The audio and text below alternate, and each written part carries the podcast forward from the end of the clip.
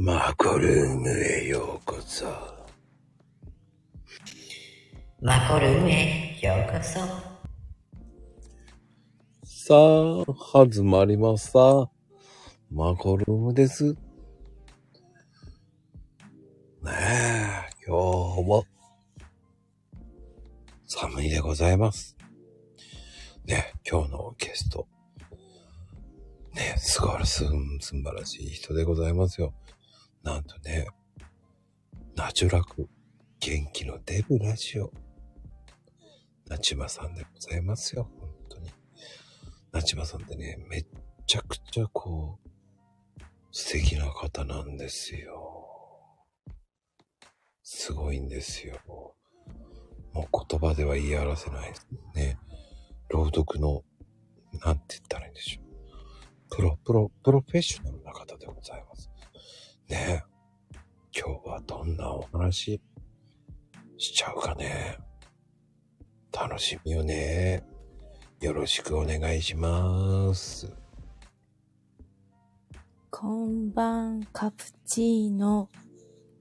そっちで来た。嘘でしょと思ってびっくりしたわ。なかなかこんばんカプチーノって言う人いなかったからね。こんばんはです。意を決して言っていただいたですね。ゆうきありがとうございます。本当に。カプチーノされちゃったんで今日。あ、しましたっけ？はい。ああね。お久しぶりです。まこさん。すいません。2ヶ月ぶりぐらいになっちゃいました。決めてからそうなりました。あ、そう、全然僕気にしてないんで、本当ですか？ま、ちょっと全く余裕ないんですよ。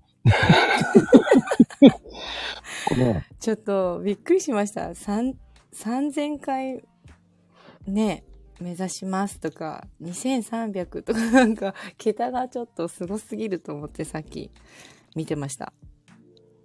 え、そうですか？桁が違う。うん。すごい。そんなことねえよ。だって毎日ですもんね。まあ毎日やって飽きもせずやってるよね。バカみたいにね。すごいなーって感じです。本当に。そこに出させていただいて本当に感謝でございます。でもなんでしょうね。うん。まだやってんだバカって言われましたけどね。え？誰ですか？そんなこと言うの。だらねえって言われましたけどね。うん、カバって言っちゃってください、もう。やだ。そういうね、言われましたよ。うん、まだやってんだって。よく2年もやってるね。ばっかじゃないっていうふうに、言われましたよ。とある、言わしときましょう。もう、そういう人は。X の人に。なかなか真似できないですよ。いやー、それは、単なる、ね、俺がバカなわけですよ。いやいや、だって、の朗読会もやってますし、いろいろやってるじゃないですか。コラともさんでしたっけ？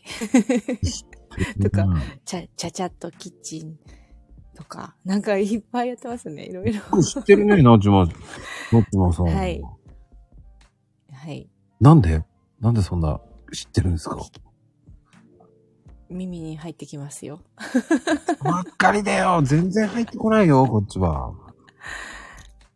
俺はもうなちまさんの朗読しか聞いてないし。ありがとうございます。なちまってる。うん。ありがとうございます。本当にね、朗読会すごいですね。ネクストステージ見えてきたね。うん。もう11回と思って。いや出てるのよ。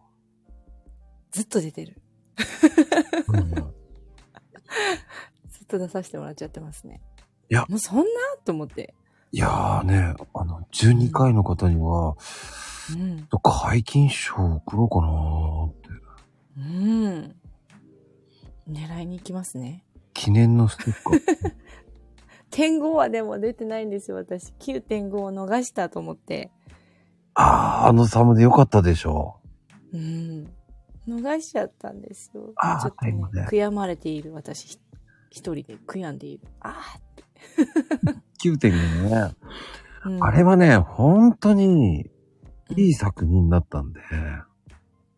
うん、9と 9.5 ってめちゃめちゃどっちもこうつつけがたかったんで。うん。いや、これ 9.5 必要かなと思って。点5いいですね。うん、まあね、ご要望とあれば 9.5 じゃなくて 0.5 っていうのをやろうかなとは思ってましたけど。うん。いや、まあ、でもほらなかなかさ、うん、こう、うんうん、イベントだから、うん、いい作品を出そうと思ってる人が多くて、うん、それでギリギリまでやる人も多いから、それで体調不良で休みますっていう。うん、もったいないなと思っちゃうんですよ。ねえ。うん。本当ですね。僕は参加してくれればいいだけなんですけどね。みんななんかこう自分との戦いでどんどんねよくしようとかって思っちゃうかもしれないですね。思わなくていいんですよ。参加してよちゃんとって思っちゃう方なんで、うん、なんかもったいないよねっていう。うんうん、僕はそれは気にしてないんでね。参加してくれればいいだけなんだけどなーっていうね。何回もあれですかね。もっといいものっていう感じで、あれですかね。いくつかでも、取りためておくっていうのも手ですよね。もし、そのね、体調を崩しちゃう場合もあるから、やっぱりこの時期だから。うんうんうん。ねえ。大した分数じゃないんですよ。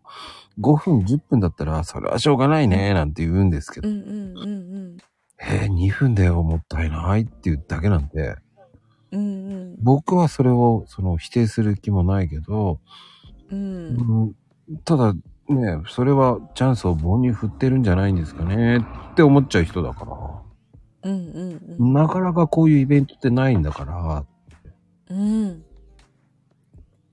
だね、オリンピックも参加するだけでもいいんですよっていうさ、うんうんうん、参加したものしかわからない楽しみ、うん、感動があるわけですよ。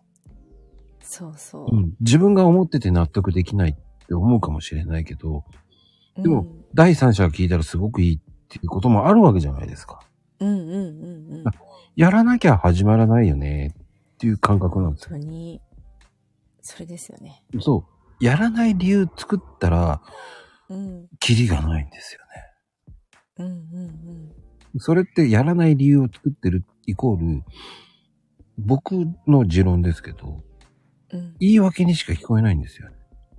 うん。わかるな。言い訳言っても、うん、そんな話を聞いてるわけじゃないよ僕はって思っちゃうんですよ、うんうんうんうん、やるかやらないかだけでいいんじゃないんですか。うんそう、うんうんうん、誰もが僕だって納得する配信なんてないんですよ、うん、マコルームだっていやー終わった後ねえナチモさんと話したのに、うん、全然コメント読めてないなとかいっぱいあるわけじゃないですか、うんうんうんうん、でも、うんうん、どっちかっていうとこうナチモさんと俺は2人で話したいからそれでいいっていう感覚にもいるわけだから、うんうんうんうんうん、なんでしょうね、うん、そうなんだよね。評価とかですかね。なんだろう、うん、なんかね人からどう思われるかとかなんていうんだろう気にするんですかね、うん、気にしたらキリねえし、うん、うん、本当にねまゆみかさんも言ってるその時の自分にできることをやってるだけ、うん、やってるだけに見えないんだけどね。はい、お母さんの朗読いいですよね。本当にいやでもね、そんなこと言ったらキリねえよって僕はいつも思ってるんですよ。うんうんうん。だ気にするほどやるね、僕も大それた朗読会を出してると思ってないので。サムネも毎回もう試行錯誤して出してるの、うん、うん。だから8割なんです。8割なんです。本当に。うん。すごい好きですよ、今回も。あ、そうですか。ありがとうございます。はい、でも、うん、出した後に、うん、いやー、あれすりゃよかった、こうすりゃよかったっていつも思ってるんですよ、すっごい。そうなんですか？いやー、まだまだやることやったよね、と思ってるんですよ、いつも。バッチリ決まっちゃってますよ、サムネはいつも。全然決まってないんですよ。いつも悩んでるんですよ。まあ、そう、だからどんどん素敵なんでしょうね、きっと。毎回楽しみだし。どんどん素敵ね。あ、なんかすごいね。さ、今度パクロ。なんか、うん、すごいこう、今回のやつは、またなんか私すごい深読みしちゃうから。え、いいよ、言って。え、これはスマホ？みたいな感じで、うんうんうんうん。この枠みたいなやつが、うん。え、これは私の中を覗いている感じでいいのかなとかいろいろね、考えちゃったりとかして、自分のでいけってことかなとか一人で考えちゃったりとかして。ああ、そのね、二つのメッセージ性が隠れてるんですよ。うん、自分が持ってる携帯か、うんうん、自分の携帯か、その、うん、iPad でもいいし、うんうんうん、そこに映るものっていうのは自分たちで見せるものじゃないですか。うんうん、でもそこで、そういう風に映したら面白いんじゃないかな。うん、なんでしょう。最初はね、丘だったんですよ。丘？うん。女性が立ってる丘だったんですよ。うんうん。でも、うん、パンと浮かんだのがやっぱり想像させないと面白くないなと思った。うん。すごい想像しちゃったよ。想像してもらわないと想像してもらう作品ってあったら面白いな。うんうん、僕も今までの作品って想像させてもらうようにしてたんで。うん。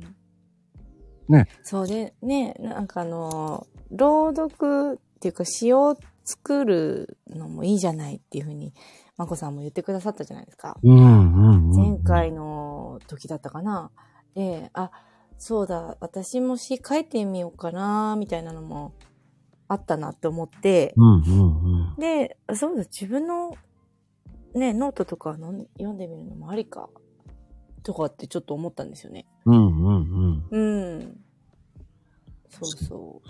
そう。だから、あなたに見える、その見えるものは全部1じゃなくて2でもいいし3でもいいし、うんうん、どんな表現してもいいんじゃないかなっていう、こう、うん、携帯で今の時代をフィットした方が面白いかなと思って、携帯で見えてもいいし、うんうんうん、スマホでも見えてもいいし、iPad でも思ってもいいと思うしっていう、ね、そういうふうに思ってもらっていいと思うし、なんか、カメラ越しに映る、自分の携帯に映す、その世界って、うん。でもそれを外したら本だな。うんうんうんうん。っていう世界があったら面白いんじゃないかなっていう。本の向こう側を見えた方が面白いんじゃないかなっていう。深い。なんかそっちの方がなんか楽しそうに見えるじゃないですか。うん。すごいじーっと、なんかね、投資のように眺めておりました、しばらく。サムネを。ああ、そう。あれがあることによってアクセントがつくんです。うん。うんうんうん。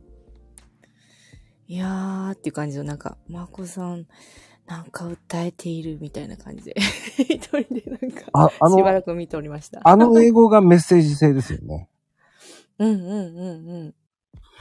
うん。英語はメッセージ書いてあるんですよ、メッセージ。うんうんうん。あれもね、訳した方はすごいと思います。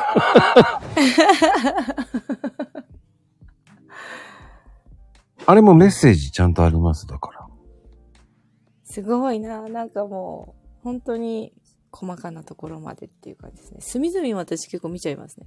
今回でも結構、まこさん見つけれたかなって思ったり。あ、今回ね、すごく簡単。わかりやすくないですか？優しくしました。わかりやすいと思いながら。でも何体います？ 5？ おー当たり？ 6です。嘘今回教えてあげます。6体いるんですよ。1体だけは分かりづらいかな。嘘。うん、これ1体だけはね、本当に難易度ね、一番難しくしといたんで。6だって、皆さん、5ですよね、とか言って。あれ ?1 個見落としちゃった。いや、多分分かんないと思う。そっか。面白いですよね。うん。楽しませてもらっちゃってます、サムネも。なんかね、そういうふうにこう喜んでもらえるって、本当ありがたいし。うん、楽しみです、いつも。あ、そろそろだっていう感じの。来るぞ、来るぞっていう感じ。カレンダーとかもね、また別のものにしちゃってる。うん。あ、そうなんですね。そうなんですよ。別のものなんだ、カレンダー。はい。皆さんね、カレンダーで買うと思ってるんですよ。そっか。1月すごい可愛いキャラ。そうなんですね。すごいな、カレンダーにできるまでになってっていう感じですね。もうね、2月もね、もうだいぶ、あと、どうするかなぐらいまで来てます。楽しみにしておりますね。ちょっと、イメージ変えたろうと思って。そうなんですね。うん、また違うイメージにしちゃった方が面白いかなって。あれですよね、何でしたっけ、その、告知って言うんでしたっけ。はいはいはい。募集の時も、実写っていうか、撮ってるやつって言ってましたもんね、まこさん。あれは自分です。自分が撮ってます。ね。撮ったって言ってるから、景色、みたいな感じだったりして。あ、そう。自分で撮ってるって言ってたよなーとか思いながら。もうね。しみみたいな。もうね、今ね、インバウンド系が多いからね。邪魔で取れねえじゃねえかっつってね。そうなんですね。そうなんですよ。こっちが後ろで待ってんですよ。もうカップルがもう外国人。カップルが。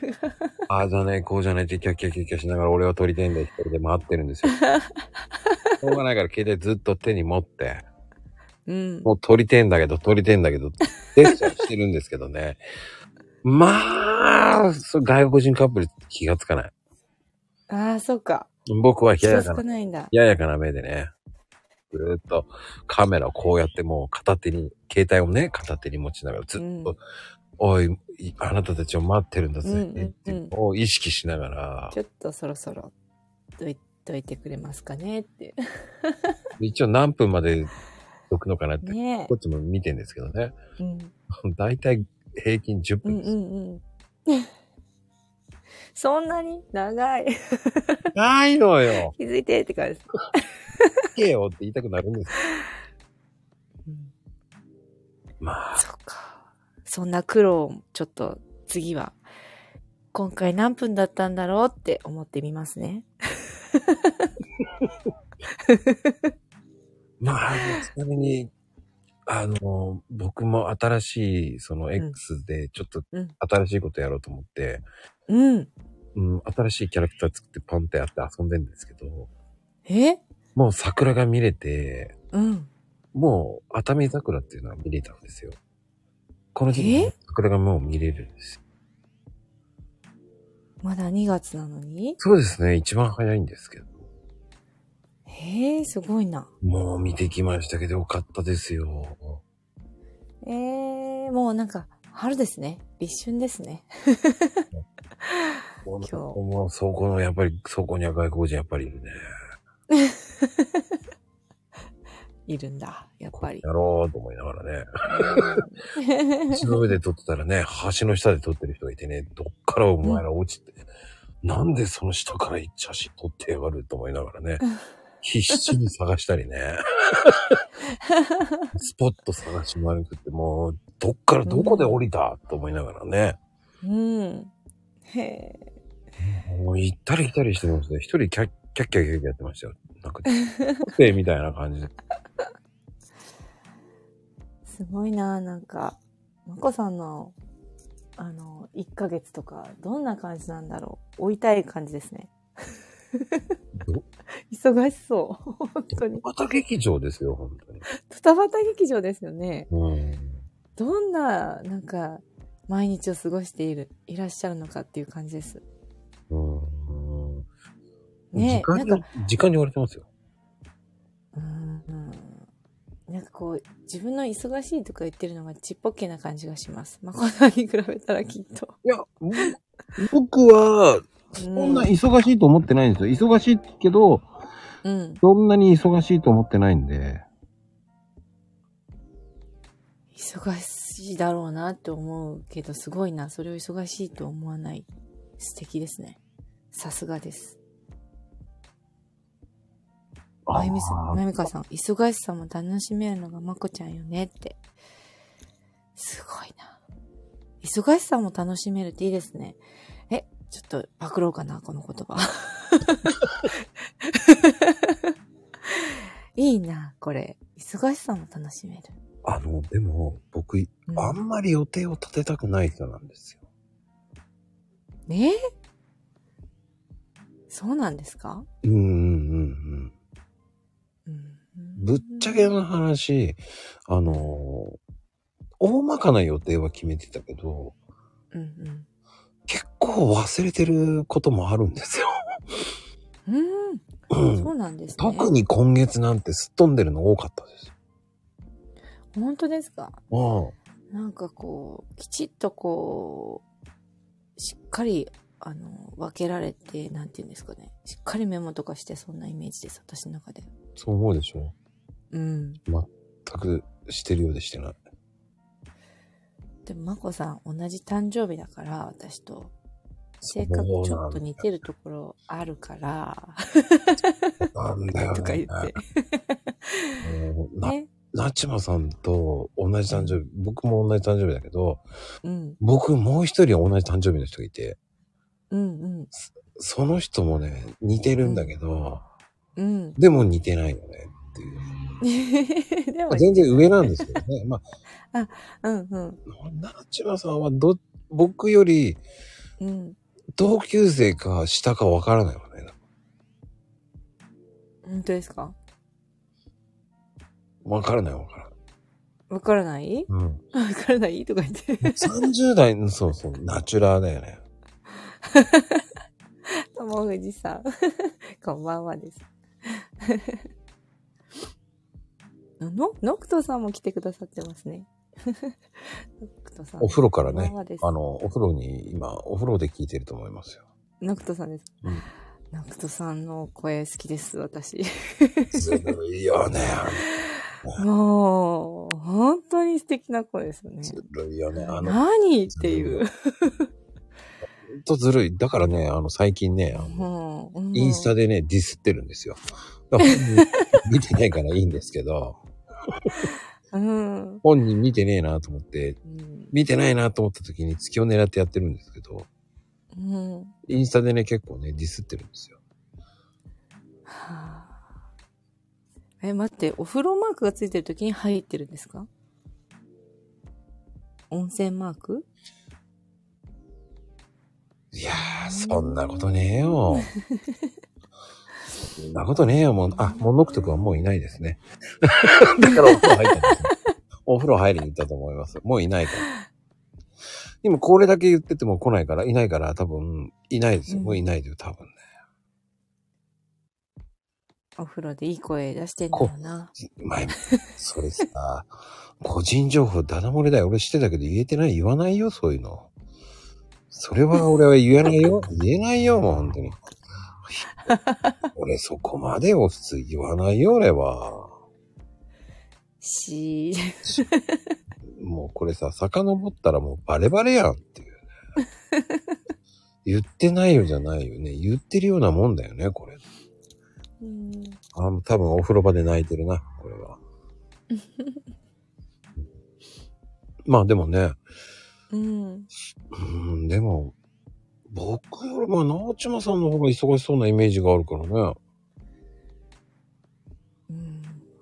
ね。忙しいと思う。今日はね、本当にちょっといろいろキャンセルになったりとか、今日はね、もうお休みだったりとかで、今日はのんびりさせてもらっているんですよ、私。あら、いいことじゃない？うん。そう。休みだぜっていう感じの、なんか。その中よくさ、うん、出してるよなって、感心するなと思いながら。出してる配信してるじゃないですか、ちゃんと。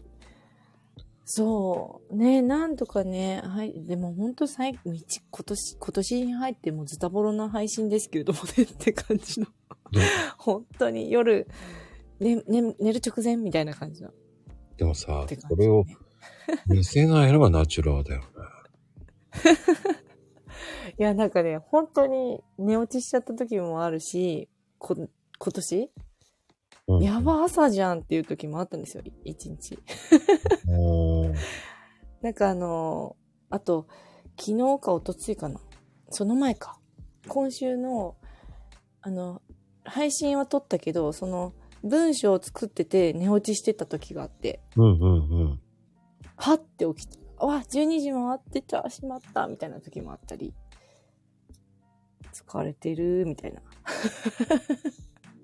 秒で寝るっていうか、最近眠たいって思ったら、うん、秒で寝れるようになってきちゃってまずいですよ。いや、でもそれだけ充実した一日を過ごしてるってことですよ。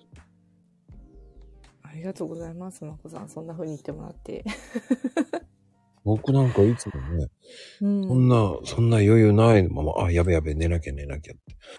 で、羊が1匹、羊が2匹って、やばい、もう羊が500匹だ、どうしようって思いながらね。まこさん、コーヒー飲みすぎですかね？いや、僕ね、自慢じゃないんですけど、4時以降は飲まないんですよ。うん、本当ですか？飲まないです。そうなんですね。朝派ですかね。いや、ごく稀に8時頃飲む場合もありますけど、うんうん、でもほとんどめったに飲まないかな。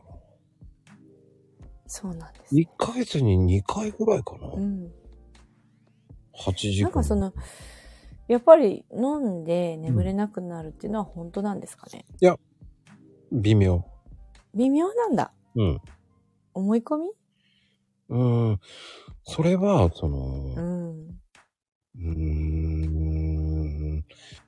なんつったらいいんだろうね。鮮度がいいのだと、そこまでカフェイン強くないからね、そこまで。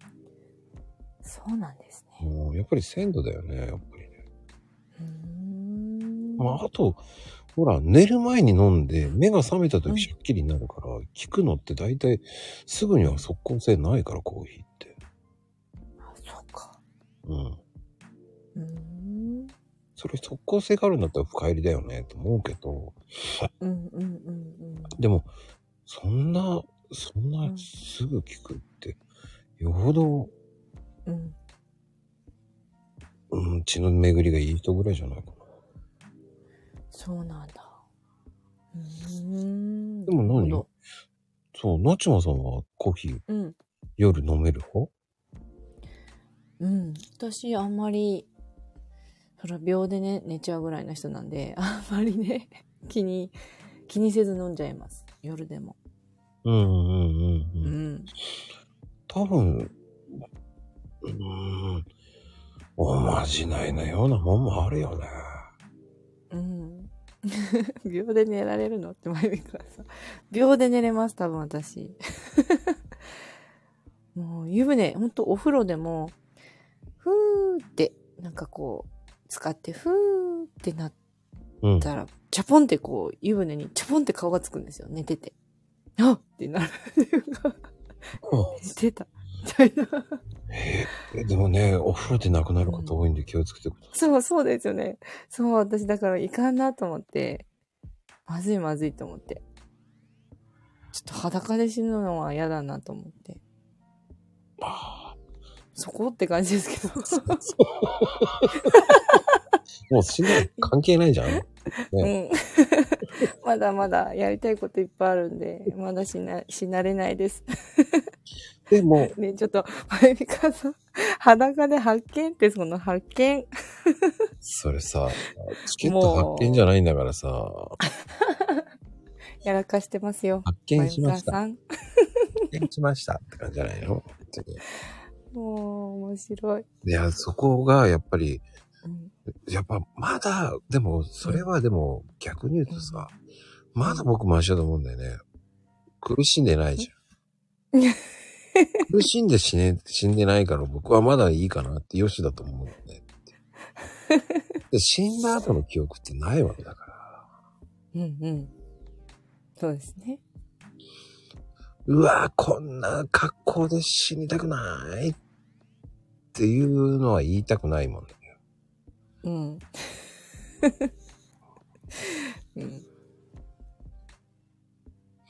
ていうか、まこさん長生きしたい派ですか？いや、そこまでは。あ、そっか。うん。もう、明日死んでもいい派みたいな感じで生きてますか？悔いは残らないようにしてるかな、ある程度。うん、なんかそんな感じします、まこさん。どちらさんも？私も、うん。お父さんが、私の、うん。だから私のおじいちゃんって言えばいいのか。お父さんの父が早かったんですよ、亡くなったのが。うん。だから、うちの父が、そのいつもね、もう60かな、あ、60じゃもっと早いか、そのお父さんをもう超えたらもう十分みたいな感じで言ってて、で40ぐらいだったかな、もう40歳ぐらいで、うん、もう明日死んでもいいように生きるんだっていうことをうちの父がずっと言い続けてたんですよ、うんうん、だからもう人生全力だみたいな、明日死んでもいいように全力で生きろナチュマみたいな感じで育ったんですよ、私。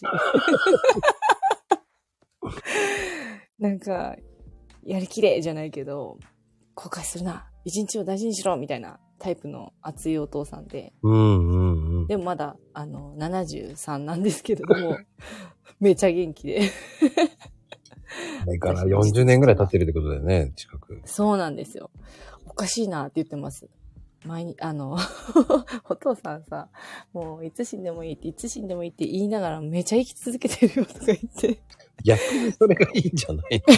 そうそう、笑っちゃうんですけど、いやでも本当に逆にそういうふうに思ってる人の方が、うん、意外と長生きするんだよね。うん、そんな気もしますね、本当に。だからめっちゃいい人生歩んでるなと思うんですよ、私、父を見てて、うんうんうん、それ本当明日死にいいよっていう感じなんですよ、うんうんうん、いつあってもっていうか、なんで、うん、いいな、そういう生き方って感じで、かっこいいよね、そういうの、うん、で旦那さんのその、うん、そうそう、で旦那さんのお父さんも結構そういう派で、うん、でその旦那さんのお父さんが本当12月に急に病気になっちゃって。うんうん、でそうそう、大腸がんだったんですよ。でこうちょっと切断しないといけないとか、結構大手術だったから、でそれも結構発見してからもうすぐ即入院の即手術だったから、相当悪いかもしれないみたいな感じで、こっちもなんか準備しなきゃじゃないけどっていう感じになっちゃったんですよ、うん、でもなんかこうなんていうんですかね、もう人生に満足してるっていう感じの人はやっぱ違うなっていうか、かっけえなっていう感じだったんですよ。うん。だから私もなんか、もう次の日、なんて言うんだろう。もうなんか長く生きれると思って人は生きてるじゃないですか、結構。うん。うん、だけどやっぱり、毎日毎日ね、生かされてるっていうふうに思うって思うと全然、感謝とかね、変わってくるなと思って。そうね、結局さ、うん、今の時代いつ死んでもおかしくないじゃない。まあ今のじゃなくても昔からそうだけど、うんうん、本音が発達してると自然には勝てないわけじゃん。うん。ねえ。で、やっぱり運もあるわけじゃん。うん。ねえ、そういうとこ。そう。自信で亡くなる方もあるし、本当に。亡くなる方もいるし。うん。何があるかわかんないじゃない、今。そうなんですよ。うん、だから、若いからとか、うんうんうん、推しだからとか、本当に関係ないしね、うん、今、道端に歩いててる人が普通に刺されて亡くなるってこともあるわけじゃない。あります、あります。今の日本はそんなレベルじゃないんだって。うん。恐ろしいです、本当に。うん、もうなんか絆ネットとかなんていうんですか、そういう、なんていうの、絆ネットでしたっけ？なんかそういう学校系のあるじゃないですか。ありますね。不審者情報とか警察とかから入ってくるやつみたいな。なんかそういうのでも、めちゃ不審者とかもいるし、こんなにいるんですかみたいな感じだったりとか、その私幼稚園で働いてるから、今日、不審者情報出てますんで、施錠気をつけてくださいとか、府警も、こういう感じの人ですとか言って、聞いたら、気をつけてくださいみたいな。すごい入るんですよ。そんな時代みたいな、なんかこう、こっちもドキドキしちゃうんですけど、さすまたみたいな、なんか感じで。これ本当に不審者なのかよっていうのもあるじゃないですか。そうなんですよ。すごいなんか申し訳なさそうに、ただのね、誰かのおじいちゃんとか、誰かのお父さんなのに、この人はもしかしてっていうような、もしかしてっていうなんか気持ちで臨まないといけないのが申し訳なくって。いやー、本当ですよ。うんうん。そういうところもありますよね。あります、本当に。ねえ。いい時代なのか悪い時代なのかちょっとわかんない時代ですよね。うん。ねえ、もうほんと、だってさ、うん、この間っていうかずいぶん前だけど、うん、ね、小さい子さんがそのね、鍵を開けて出て行っちゃって、うん、用水路でね、うん、出て行ったって事件あったじゃないですか。うんうんうんうん。どういう行動するかなんてわかんないからね。本当にですよね。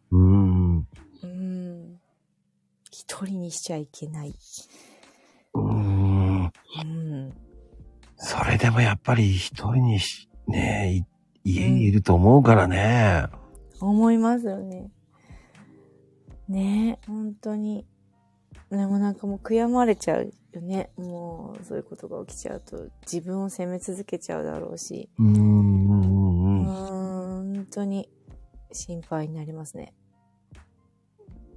やっぱりだってやっぱりなじまさんなんかこう、うん、ねえ、やっぱり最近もそうだったけど事件あるわけじゃないですか。そのお子さんを、うん、ねちょっと虐待ことやってたったら、うん、みんながそういうじゃないのに、うん、たまたまそれは出ただけであって、うん、それで保母さんも白い目で見られる場合もあるわけじゃないですか。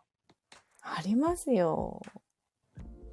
なかなか厳しいですよ。なんかこう、難しい時代になっちゃったなっていうか、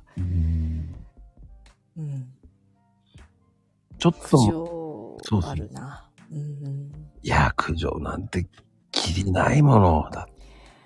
本当にね、なんか、もう何もできないこっちはってなっちゃいますよ。なんて言えばいいんだろう。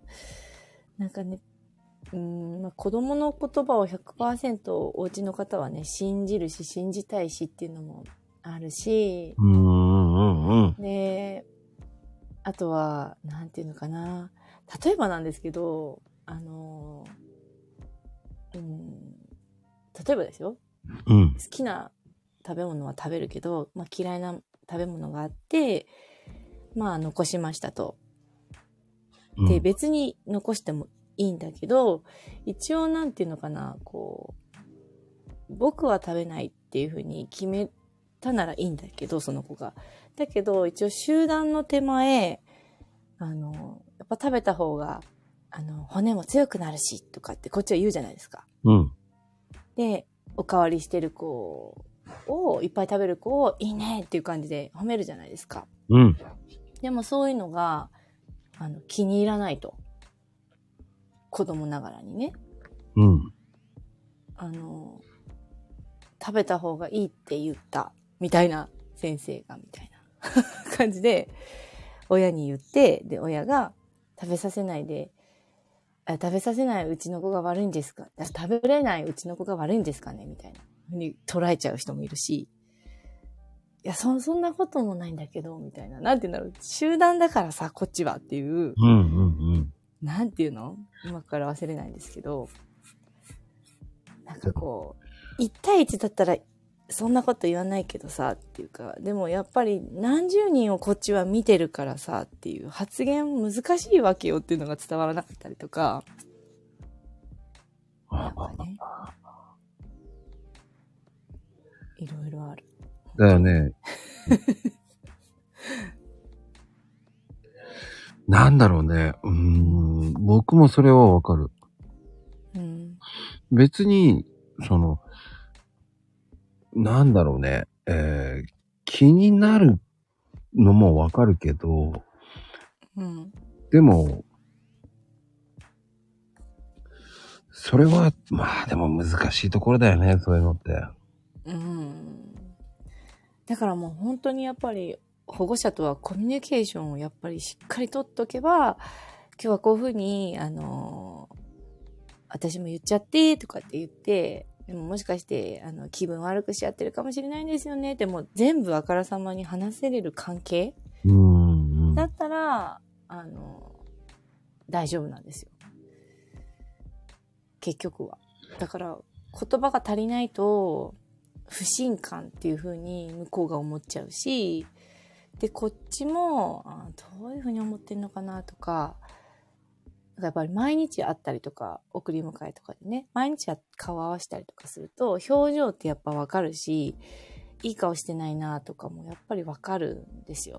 で私今新任の先生と組んでるから、ちょっと引いて保護者の顔も見てるんですよ。だからちょっとお母さん浮かない顔してるなっていうのも遠くからだからすごく客観的に見れて、でその新人ちゃんにちょっとあんまりいい顔しなかったけどなんか最近あったとか聞けるっていうか、そうすると実はとかなんかいろいろ出てきたりとか、うん、なんか子供をうんぬんより結構保護者対応も大変だったりして難しいよね。うん、難しい。正解がないからまた難しい。そう。そして本当にいろんな人がいる。うん。だから考え方も100通りあるし、いい悪いはないしっていう感じで、うん、そういう風に感じられるんですねっていう感じ。だからなんか人って本当にいろんな人がいるなっていうのを。いや、こればっかり僕なんかもほらクレームだから。クレーム？怒られるわけだから。怒られますか？怒られるよ結構。でも、うん、でもわかりました。でも直しますよっていうしかないじゃないですか。うん。ねえ、いや直すしかないと思うんで。うんうんうんうん、言って治ったらラッキーみたいな感じの言い方をするのがちょっと腹立つなと思いながらも、うんうんうん、いやいやもう治すことは前提なんですからちょっと待ってよって言ってるじゃないですか、うん、っていうしかないんですよね。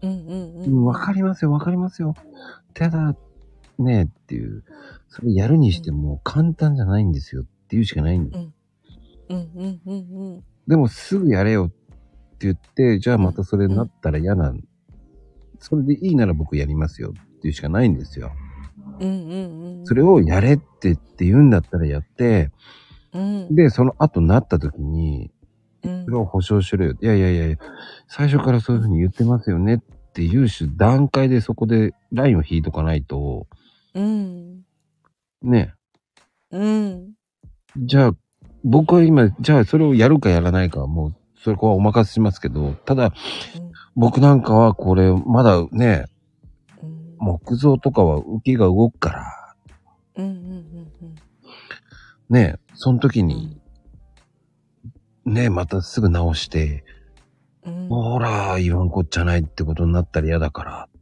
ていうのもあるわけじゃないですか。そうか、ん。それは正解、どれが正解、すぐ直すのも正解かもしれないけど、ちょっと待ってほしいっていうのもあるわけじゃないですか。うん。うん、新築なんてまだまだ動くしとかさ。うんうんうん。なんでもすぐ、じゃあすぐ直せ。いや、それ直せるもんだったら直すけど、うんうんうん、でもそれでまたそうなったら僕嫌ですよって言うと、うん、どっちがいいですか、うん、もう直すは前提ですよって言ってるわけで、うんうんうん、そんじゃああなた辞めたらどうするのって、いやそこまで僕辞める気はないけどってねえ、なんかこうついついこっちの言い分だけをね言いたくなっちゃうのはわかるんだけれどもっていう感じですね。うん、直さないじゃないですからっていうね。うんうん、直さないじゃなくて様子見てほしいって言ってるだけなんで。うんうんうんうん。でもそこで納得できないならすぐ直すよっていうふうに選択も出してるわけだから。うんうんうん、うん。でもその後保証してくれないでしょうと、それはそうでしょうっていうことじゃないですか。うんうんうんうん。それは前提でして言ってるわけだからっていうね。うんうんうん、すぐに直してすぐじゃあ。100% 大丈夫って言えないもんって。うんうん、じゃあ言えるときに言ってないのったら、そりゃそうですよっていうしかないじゃないですか。うんうん、せめて2年待ってとか1年半ぐらいから2年待ってって言ってるわけだから。うんうんうん、そしたら落ち着くわけですからっていうね。うんうん、でもそれがわからないっていうのとさ、やっぱ一回不審になっちゃった場合は、もう不審を取るしかないから。うん。うんねえ、本当にその不信を少しずつもね解いていくしかないからね。そうなんですよね。本当に難しいっす。難しい、本当にこうカーッとなっちゃっている人のをほぐしていくのって難しいですしね。もうなんかこうすぐやってくれみたいな、なんていうんだろう。いやあんまりしろみたいなね。ない。あんまりない。よっぽどじゃない限りない。うん。うん、そっか。よっぽどガー言うんだったら、じゃあ直しますよっていうしかないから。うんうん、それでもいいんだったら一筆書いてもらいますけどいいですかって言っちゃうんで。うんうんうん、うん。直してないじゃないですからねって言うから。うんうんうんうんうんうん。そうか。だからもしそれで一筆書けっていうんだったら書きますよって言ってるんで。うんうんうん、言った言わないになりたくないんでっていうね。うんうんうん。もうそれはもうね、うん、言うしかないからね。言い切るしかないんで。うん。難しいですよね。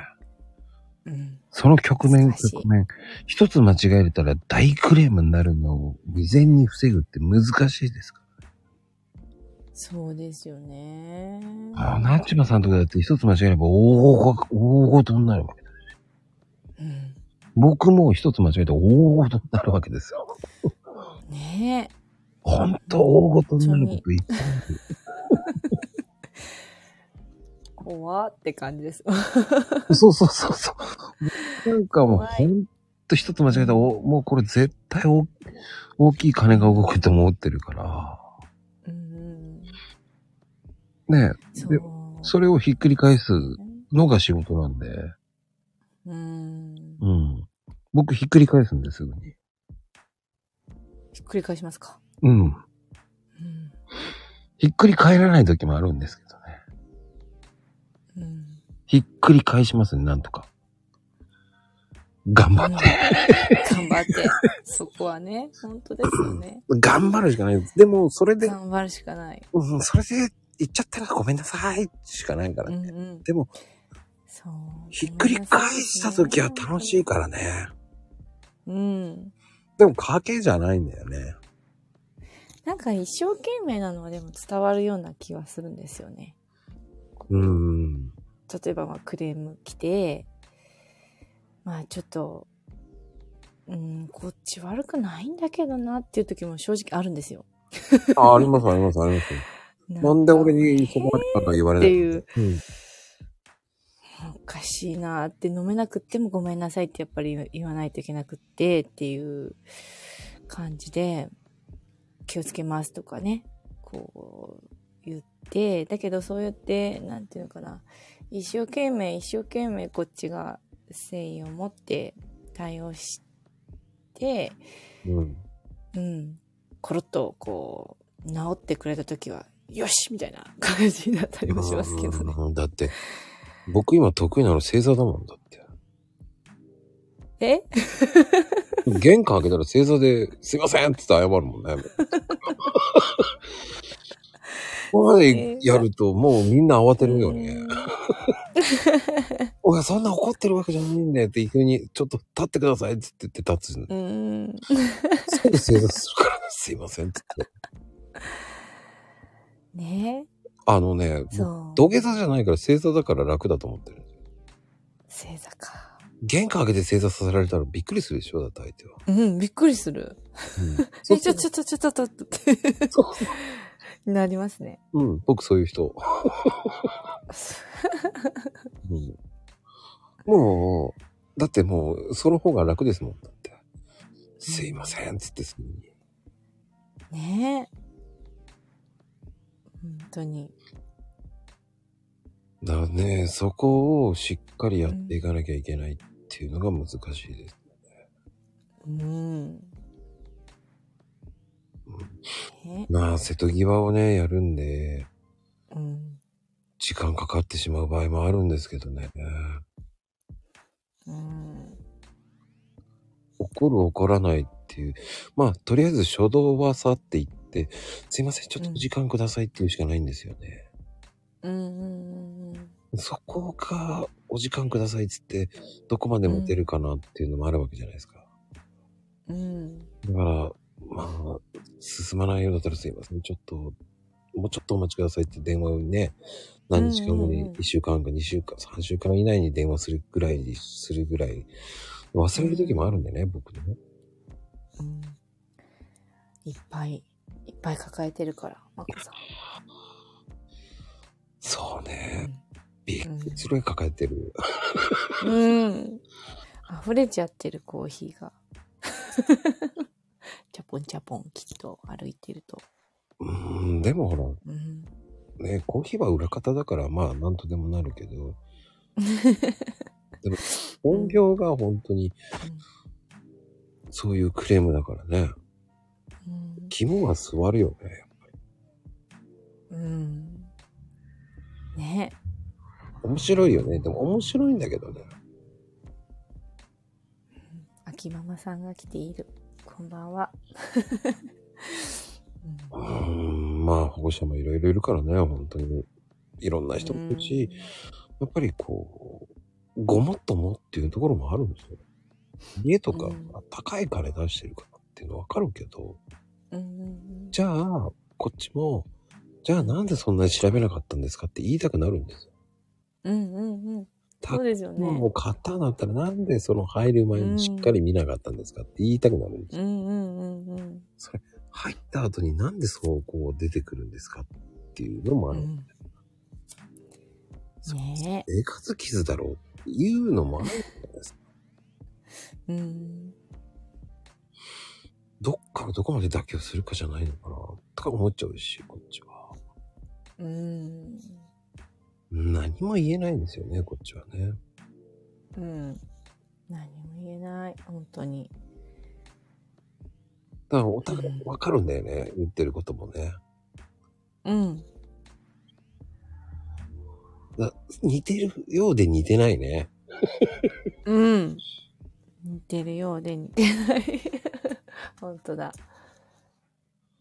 でもきっとね、そうやってクレーマーって言ったら変だけどね、こう何でもこう例えば、まあ、クレーム来てもそれを、わあ言われたって若い頃は思うんだけど、もう今はね、もうこれも勉強になりましたっていう感じのなんか一つ勉強になったなっていう感じに変えれるようにはなったというか。ああ、それは偉いな。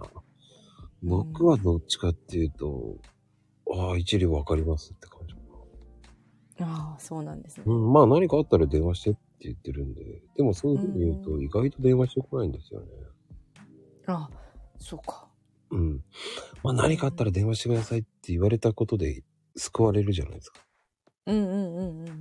そうですね。そこがずるいんですけどね、僕の言い方。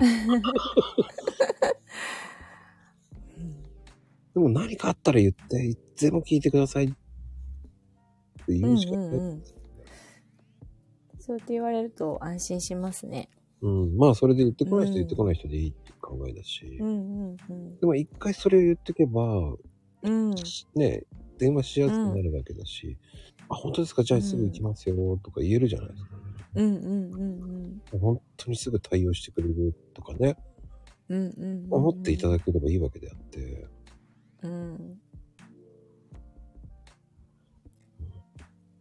なんかこう受け止めてもらえたって思うんですかね。電話してくださいねとか言われたら、こう跳ねのけられてはいないっていうか、聞いてくれたっていうのがこうクレーマーの人って欲しいのかなって思ったり。まあ聞いて落としどころを探すしかないんでね。絶対あとは僕正座で聞くっていうのがね、基本。いざという時に使います、じゃあ私も。正座って大きく。正座しようかな。意外とほんと面白いですよね。なんだろうね。なんか面白いですよ、正座って。俺はもう慣れちゃったからかな。正座ね。土下座じゃないからね、正座して聞いててるだけだからさ。そうするとなんか叱ってるような感じが嫌なみたいでね。いや、立って立って立って。そうするともう懐に入るの早いからね。えっていう感じでびっくりしちゃうところがいいのかな。やっぱ相手を度肝抜かせないといけないと思うから、いつも。作詞だろ。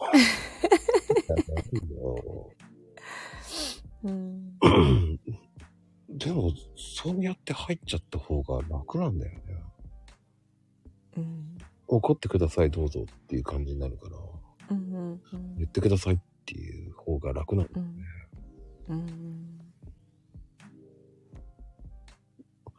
なんか溜まってるもの言ってほしいっていうのがあるから。そうそうそう。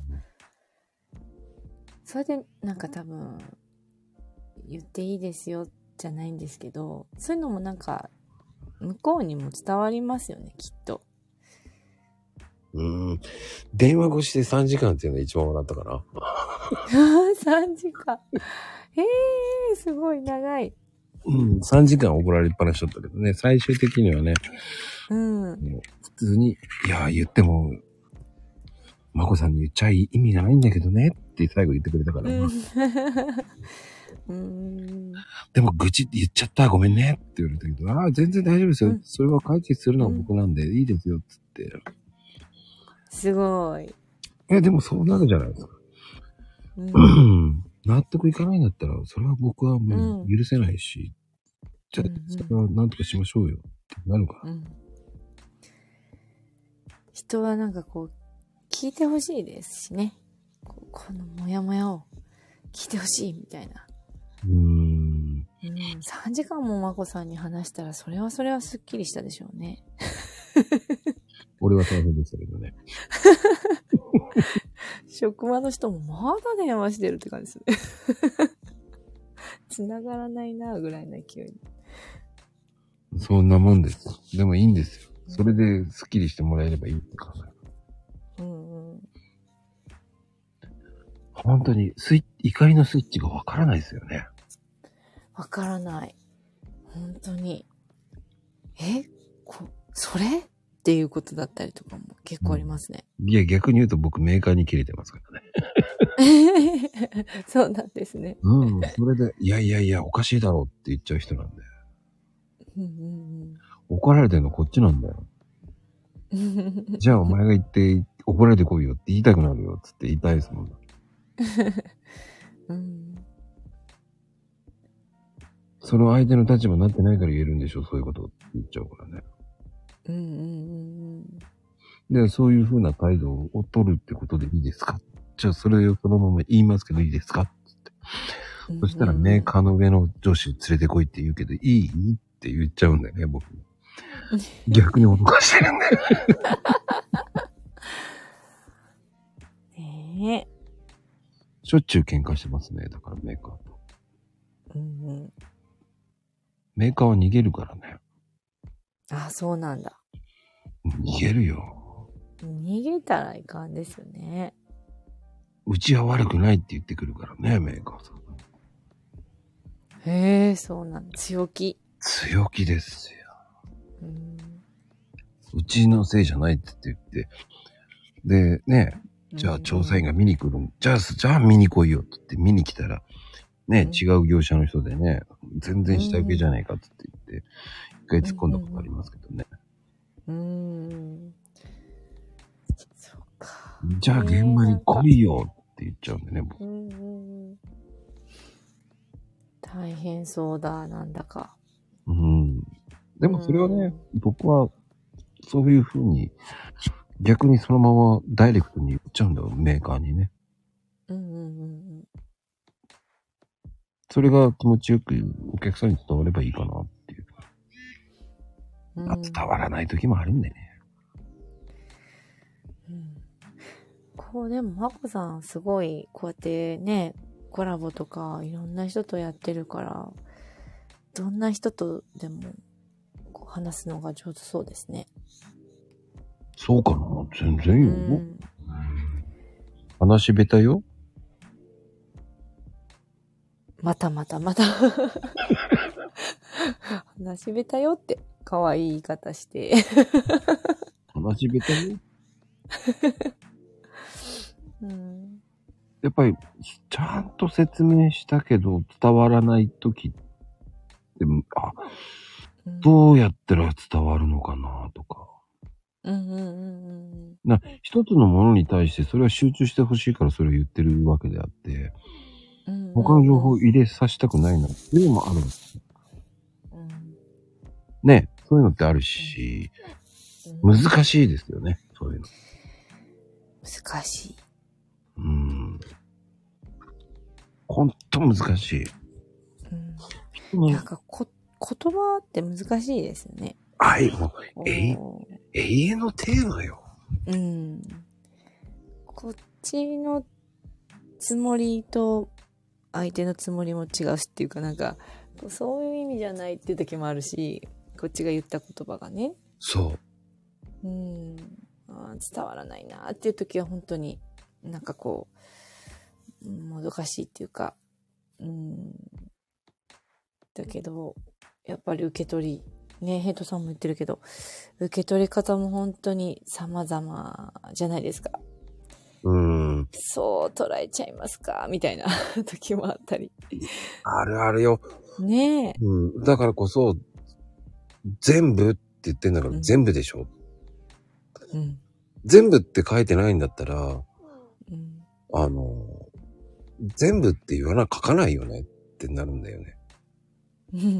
わかるでしょ、これが全部ダメだよって言ってんのに、じゃあこれはダメなんですかね、いや今全部って言ったよね、違うよねって言葉を変えないでほしいって思っちゃうんだよね。それを完結して全部って言ってるんだから、それって文章をちゃんと読んでくれてるとかなっちゃうわけだし、そこを、その瀬戸際でクレームって受け止めてやってるわけだから、いや、ここは全部直しますよって言ってんだから、ね、メーカーと叩くときも、いや、ここはどうなんですか、ここはって、いや、だから、それ全部やってるから、全部交換って言ってんじゃんってなるわけじゃないですか。そこの部品を、いやいや、変えるんじゃなくて、全部交換すれば早く終わるんだよ。その部品よこせよって言ってるわけであって、そんなのもういいんだよって思っちゃうんですよね、こっちは。そっか。それを治るか治らないかじゃないんだよ。そこだけ直してって言ったって。その小手先で直して、で、またおかしくなりました。じゃあ、それまた俺が何回も行くの？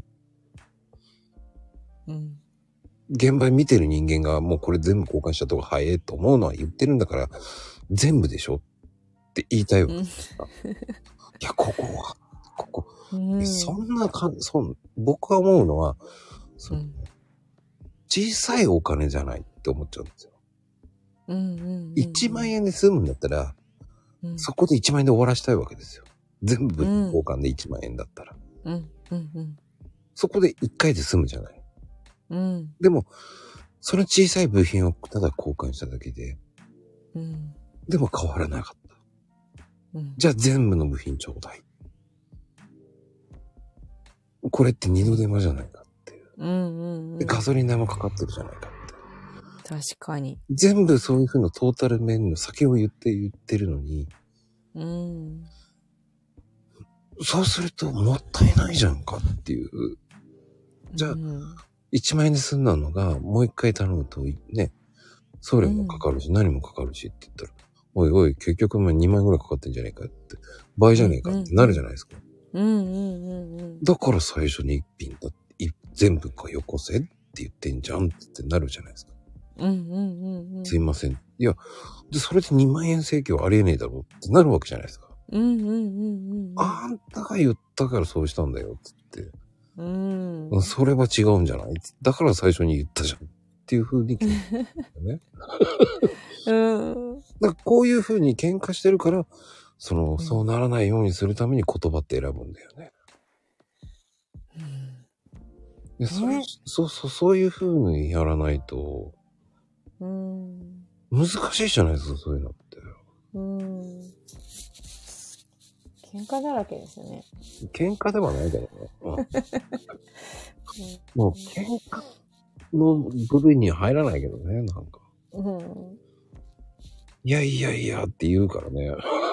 厳しいこと言ってくれなと思ってると思いますけどね。だ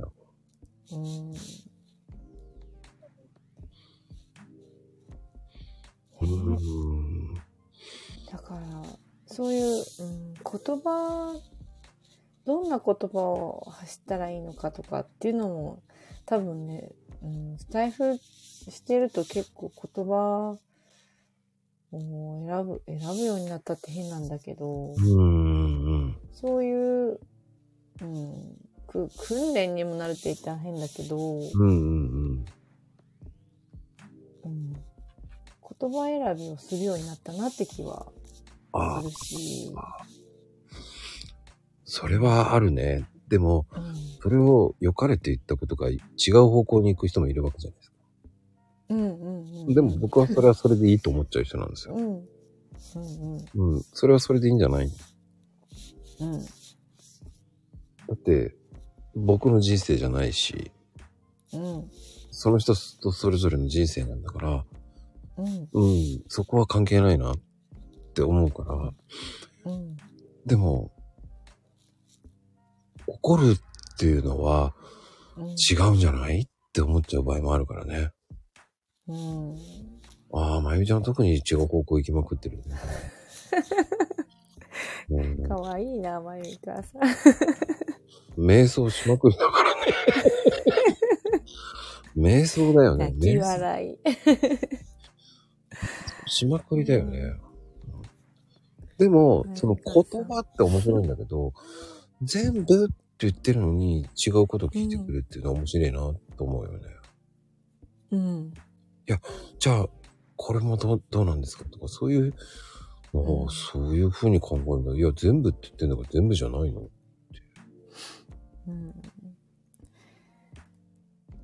なんかこう、聞くっ一回聞くっていうのも大事ですよね。人の話を聞くっていうか、こう、なんていうのかな。そうですねっていう、なんか一回落としてからっていうか、まあね。その、正解だったことが正解じゃなくなってしまう一人が、っていうこともあるわけじゃないですか。引っかき回されるっていうのもあるわけだから。だから人の話を聞くって、いやいや、ほんとそう思う。いやいやいや、こうだからこうだよって言っても、っていうのもあるわけじゃない。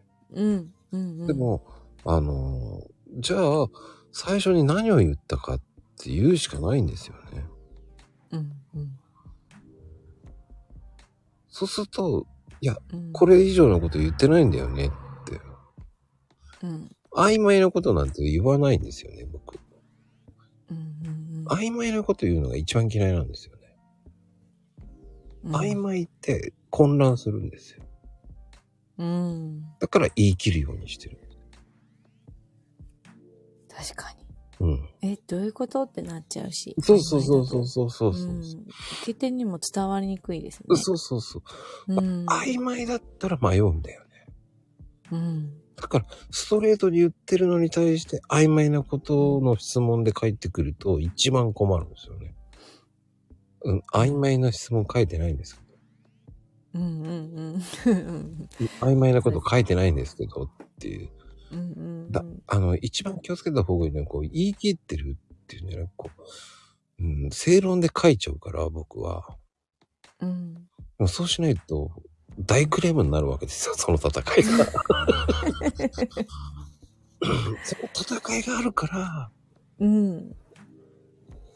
こういう風な曖昧なことを言えなくなっちゃった。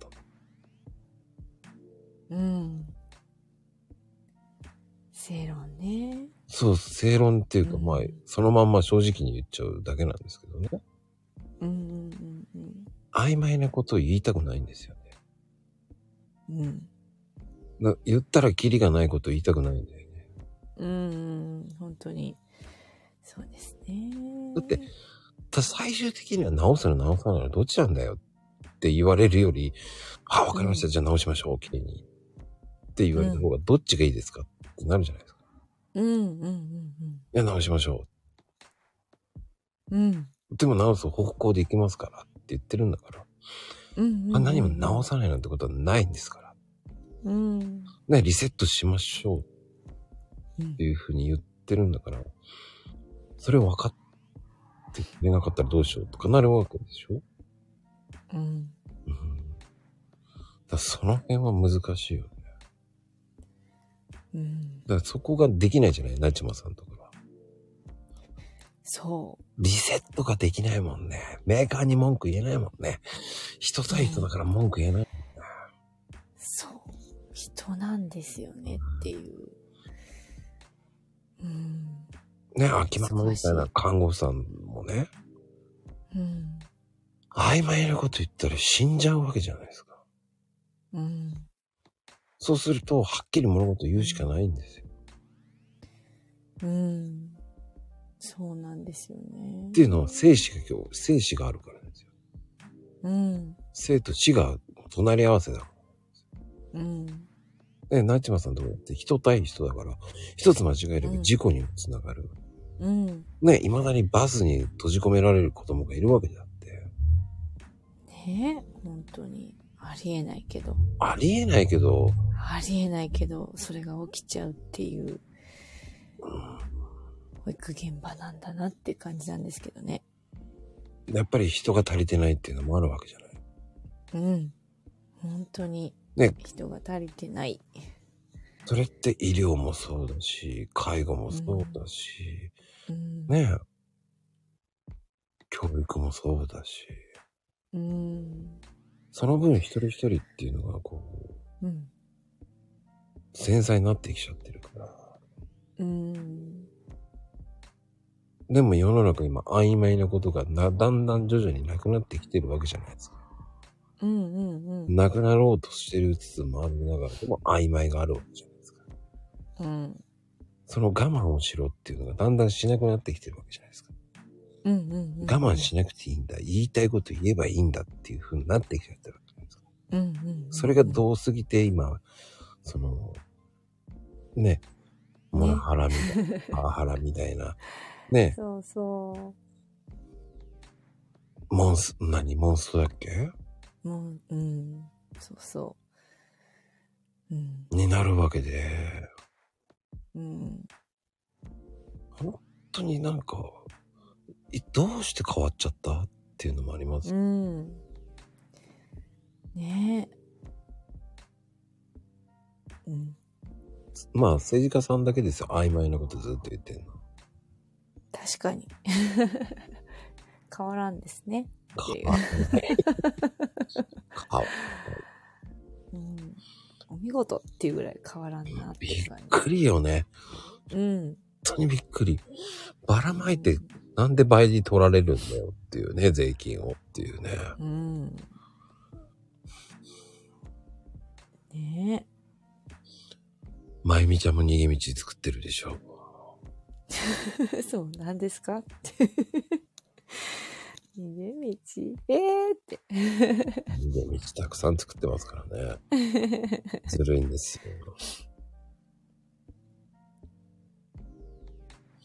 聞くっていうのも大事かもしれないですけど、うん、やっぱり意見を言えるっていうのが一番いいと思うんですよね。うんうん。そうですね。言い切るって本当に難しいんですけどね。うん。でも言い切った方がよし、分かった、理解した。よし。じゃあ、嘘だったら怒ってやるって考えてくるわけじゃないですか。うんうんうん。うん。だからそうならないために必死にやるわけですからね。うん。なかなかね、でも言い切るってこう、ある程度なんかこう、自信っていうか、なんかこう、言い切れる強さみたいなのがないと、言い切れんかもしれんなってちょっと思ったりもしてて、なんかこう子育てもそうかもなんですけれども、うんうん、なんか自信がない時ほど曖昧になっちゃうっていうか、だから子供にも曖昧な感じでこうっていうふうにママはこう思うって言い切れない感じでずるずるいって子供の思うがままになっちゃうっていうママさんたくさんいると思うんですよね。不安だったりとか、これでいいのかなと思って子育てしてるから、うん、だから元気はつらつとこうどうだみたいな感じで子育てしてる人はいいと思うんですよ。いい感じに育てうまくいくと思うんですけど、真面目な方ほど悩むっていうか、なんかうまく言えんけど、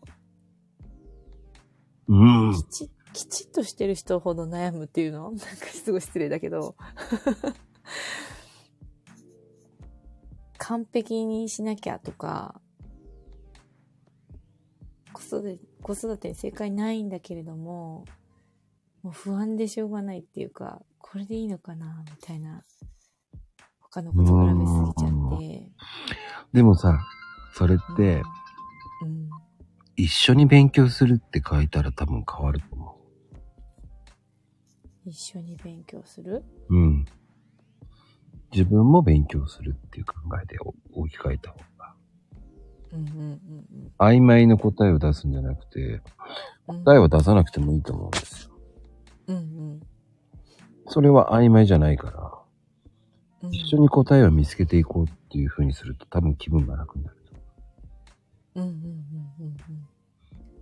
うんうん。だからそこで巻き込んでいった方が、僕は一緒にっていう方が僕は伸びると思うんですよね。うんうん、ぼんやりした答えをしちゃうから曖昧な言葉が出てきてしまうんですよ。に、だって、あんまりこう、なんだろうね。日本人のいけないところって、そういうこと、ところってあるじゃないですか。うんうん。こう、物事あんまりはっきりさせないっていう。うん。よくあるじゃないですか、そういうのって。うん、ある。それは本当、それが曖昧なんだよって思っちゃうんですよ。うんうんうん。本当に、なんだろう、本当にあやふやにしようとしてるのかなっていうのは見透かされちゃうわけじゃん。うん。だ会見とかも、うん、あ、申し訳ありません、本当に次からはないように慎重にやっていきますっていうとか言うんだったらいいんだけど、うん、いや、こっちのせいでもなく、こういうせいでも、その説明が曖昧なことを言って曖昧で終わらそうっていう発言が多くなってきてるじゃないですか。うんうんうんうん、なんか本当にずるいな、曖昧ってっていう、うんうんうんうん、だったらね、逆に言うと、うん、そういうのってこう不安感が出てきちゃうわけじゃないですか、曖昧に言うと、うん、はっきりしてないから、うん、ね、そこをはっきりしてほしいわけだから。うんうん、難しいっすよね。うん。ね。まだね、記憶が曖昧の方が可愛いよねっていう。うん。確かに、うんうん。そっちより普通の曖昧の言葉を発言するのは本当に。いや、いつもでしょ、それは。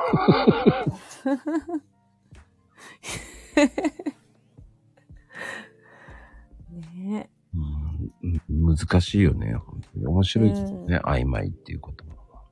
うん、曖昧ね。なんか今日はスタートからずっと真面目なお話だね。本当に真面目ですね、今日は。だからコメント動かないもんね。真面目な話でついてこれなくなるわっていう感じもあるけど。真面目な、真剣に話してるわけじゃないけど。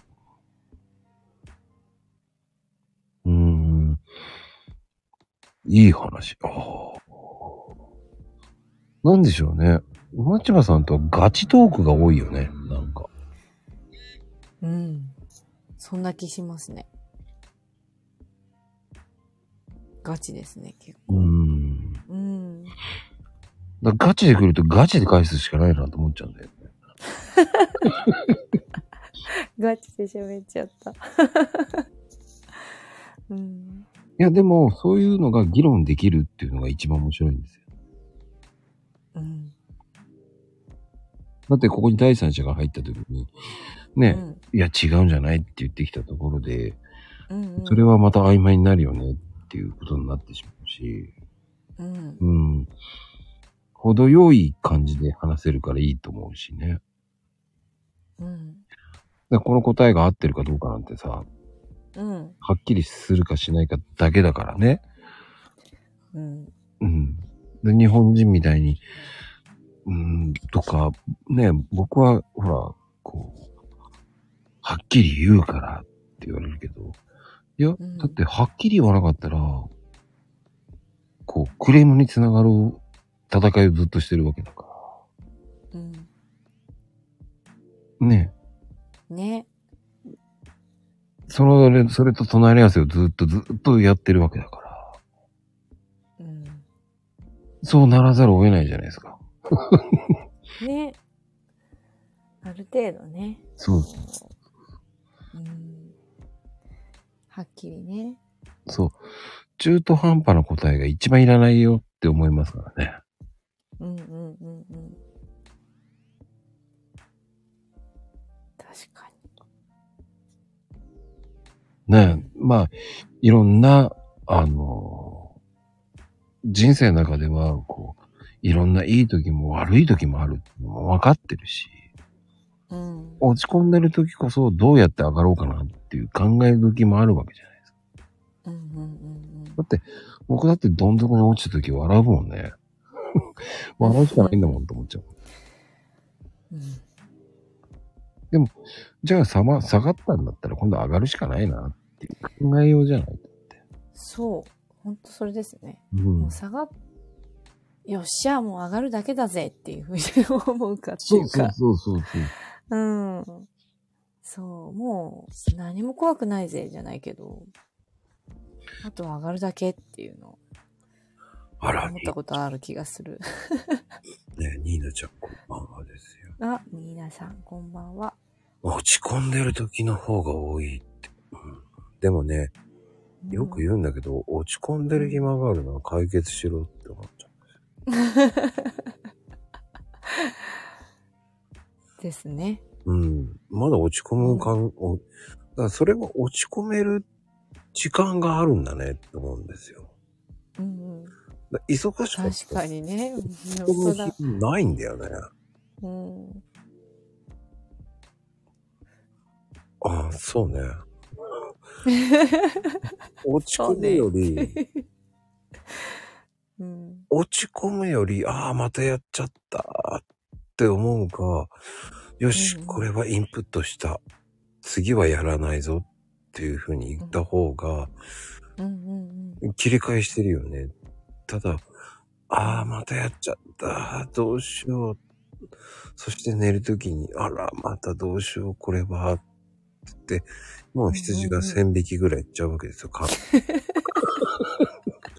羊が2304とか、もう羊が2300、もうわからないっていうなるわけじゃない、そうそうそう、ポジティブ変換なんですよね、簡単に。ねえ。そう。だから、羊を数えなくなってくるわけですよ。うん。本当ですね。羊を数えてる場合じゃねえよっていう。うん、羊数えてんだと寝ろよって思うし。本当ですね。本当寝ろよって思うしね。で、考えてる暇あんだったら寝ろよとか思うし。確かに。寝てから考えろよって思っちゃうし。考えたいね、考えたい人もでもいるんだよなっていうか。はぁってこう考えて、はぁっていう人もいるじゃないですか、やっぱり。あのね、考えたってね、結果出ねえんだよね。これ、極論ね。すっごい考えたことあったの。うん。でも、なんも出ないんだよね。言っちゃった。うん。だってそしたら寝ろよと思うし。そうだね、本当に。みんなのコメントが面白い。本当そうなんです。大丈ねってなってるけどね。まゆみちゃん、本当に睡眠大丈よ。大丈よねって。大丈よねって。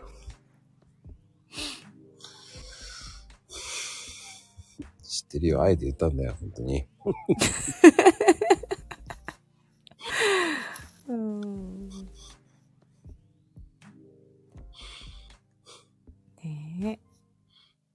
まあ、そのね、落ち込んじゃうっていう言葉が出るっていうのはまだマイナス思考だなって思っちゃうんですよね。そうだね、最近は、私もニーナちゃんじゃないけど、その瞬間まで悩まないかもしれないな。うん。僕悩まない。うん。悩んだらダメだと思っちゃうから。でも悩んだ方がいい時もあるんですよ。でも、なるようにしかなんねんだよなっていつも思ってる。そう。本当に私もなるようになる。っていうね。それすごい思います。で、まあ、本当に悩むっていうわけじゃないけど、僕は罰になってから、女性関係ないなっていつも思うんだけど、うん、どうしようどうしよう、もう気がつけばどんどん年を取ってくる、やばいやばい、うんうん、とか思うんだけど、うんうんうん、思った時にいつもまあどうにかなるかつって諦めてんだよね。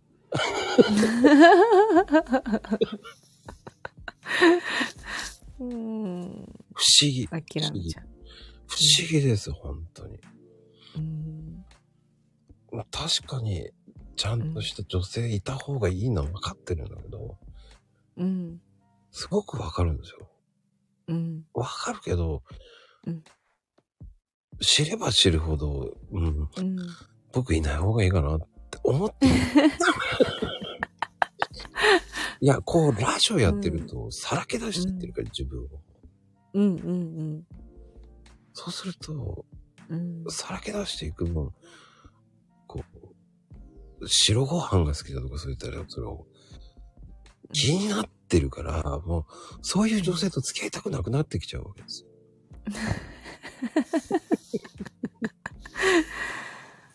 ねえ。ダメなんだよね、そういうのなんて、そういう気にしなきゃいいのに、なんで、ね、そこをまず気にしなきゃいけないようにしなきゃいけないんだけどね。うん。まこさんモテそうだけどな。言っとく、なんもない。いろんな人に言われるんですけど。いっぱいそうですよ。うん、全くない。あのね、はっきり言うよ、ない。ないか。全くない。気持ちいいぐらいないって感じ、うん、ないで、じゃあ誰かと言ってるんですかって一人だよって言いたくなるんですよ。だから誰かがいたら多分じっくり写真撮れねえよと思うし、うんうんうん、相手がいたら、うんうん、最近でもね、うん、その女とも女子ともいるでしょって言われても、うんうん、ディズニーぐらいしか行かないですよね、女子ともと。ディズニー行くんですか？いいじゃないですか。ちょっと行きますよ。いいじゃないですか。ディズニーしか行ってないです。どうですか？ああ、それで終わりですよ。そっか。あ、彼氏できたの？できてないの？頑張れって言いながら。うん。ああ。お互いにお前じゃ無理だよって、あんたもねって言われながらね、できそうなこと。それぐらいが楽です。うん。本当にそういう風に言ってるぐらいが一番楽なんですよね。そうか。残念ながら本当に、うん、そのモテるっていう言葉はないね、モテないですよ。そうな雰囲気してるけどな。ないですね。ないですか？何にもないです、本当に。うん、いるのは友達ばっかりですよ。うん、友達がいっぱいいるからあれなのかな。満たされているのかな。いきなりイッチ入ってきて、いきなり絶対モテそうだよって、いやいや。イッチちゃん、こんばんは。寝てたら、ねえ。寝てたよね、寝てた。寝てそうだよね。病気だよ。寝てたですよ。モテてたですよ。寝てただろって思うよね。こんばんはじゃないだろ、おはようだろ、全くイッチ。今起きたよじゃないの？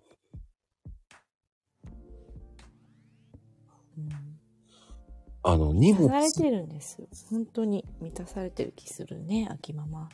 あ、多分その一人を満たしてんだろうね、多分。だから、うん、あの阿部寛が、うんうんうん、なんかあったじゃないですか、番組一人。ありましたありました。わかるわかる。うん、うん、わかります。うん。あんな感じです。あんな感じ。うん、それを楽しんでるって感じです。なるほど、うん。あれみたいな、あれを楽しんで、ああいう感じを楽しんでる感じ。うん。ねえ、本当ですよね。充実してるんだなーって気がします。一人キャンプ。あ、いや、一人キャンプ楽しいもんね。もう楽しくてしょうがない。いいですね。かっこいいですね。一人キャンプを楽しめる。寂しいじゃねえわって思うけどね。え、よくないですか？一人キャンプ。めちゃくちゃいいですよね。ねえ。え、したいな、私も一人キャンプ。もうね、煩わしい人がいなくていいやと思っちゃう。なんか、この5月29日生まれ、結構、一人時間好きな人多いって書いてた気がしますよ。マジでやっぱ、うん、本当に、うん、キャンプでも、うん、もう、とか言われた瞬間に、うぜえと思っちゃうんですよね。うん女子が待ってんだよ、アプローチをって。知らねえよって思うよね。もう、知らねえよって思うし、アプローチしないんだよ。だって、もうね、アプローチなんかしねえよだよ、本当に。マッコさんでも一人に絞るの嫌なんじゃないですか？いいよ。いいの？なんかもう一人って決めちゃうとさ、いや つまんないじゃないですかって言っちゃいそうだった今。タレム計画だ。泣き物。すいません。いつから俺ニーナちゃんと付き合ったって言いたいよね。泣き物って言われてさ、付き合ってるみたいな感じになるからやめてって言いたいよね。もうみんなにあーって言われてる感じですよね。浮気者とか言われた時には何言ってんだびっくりするわと思う、本当に。誰本命っていう。正直言いますね。僕はこういいなと思った時に、その話を聞くと、あ、これダメだなっていうのが出るわけじゃないですか。それ無理って思っちゃうんですよね。すぐシャッターが降りてくるって感じですか？そう。閉店ガラガラが出てきちゃうんですよ。閉店ガラガラ出ちゃうんですね。なんかこう、ご飯とかも行っても、ご飯行って終わりになるんですよ。ああ、そうか。それ以上行かないんですよね、結局。いや、もう俺いいかな。もうお腹いっぱいって思っちゃう。そうか。理想高いって言われてますよ。去年4回女性と食事したんですよ。でも、それ以上なんないです。何にもなんない。何にも思わない。なんかダメだな、合わねえな、とか。ああ、そっか。その一歩先に行くのがちょっとなんか、あれですかね。やっぱりこの人ってなっちゃうからかな。やっぱり罰がつくと、妥協ってしない方がいいって思っちゃうんだよね、多分。へー。なるほど。次、罰になったら嫌じゃないとか。で、そこはね、どんどん行こうとか言われても。経験って。いや、経験してねえのに言うのよ。してねえだろって思うし。だから、それ関係ないって思うかもしれないけど、でも僕、そこまでしたくないんですよ。そこで、付き合ってて、嫌な面も見ちゃうわけじゃないですか。ちまさんだって嫌な面が見たとき、なんだこいつって思うでしょ？だって。信じられないっていう感じですね。でしょ？そこ似てんだよ、絶対と思うんだよね。だそこで、ないわーってなるでしょ、すぐ。なります。ないわーって思うけど、違う人種だったっていうふうに今は落として、なんかこう全然違う人種だったっていう感じなんか自分の中でなんか同じ考えでいてほしいって思うからイライラしたりとかするじゃないですか。うんうんうん。だけどそう旦那さんは違う人だったっていう風になんていうのなんか旦那さんは旦那さんの考えがあるんだったみたいな感じですごい自分の中でねへーっていう感じで切り離して考えるようにしてます。いやだからその人間だから良い面嫌いな面もあるのはわかるんだけど、うん、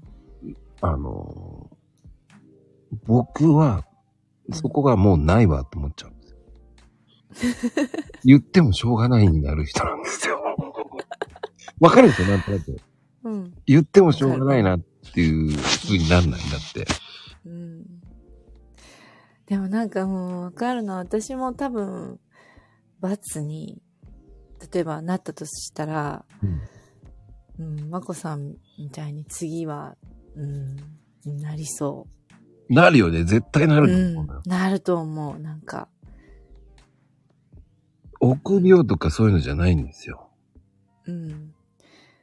もうなんかすごい勢いでシャッターを下ろしまくりそう。はい。はい、さよならっていう感じの、なんていうのない。はい、ないっていう感じの。よく、そう、わかりやすく例えると、金ちゃんの仮想対象の点数って、てるるるって上がるじゃないうん、うん、で、合格か合格じゃないそうそうそう。わかるでしょわかる。てててるって。そうそう。はあ、わかるかもしれない。そこなのよ、そこ。うん。なんか、そこ。わかるかもしれない。そこで、あ、ないわってなるんだよね。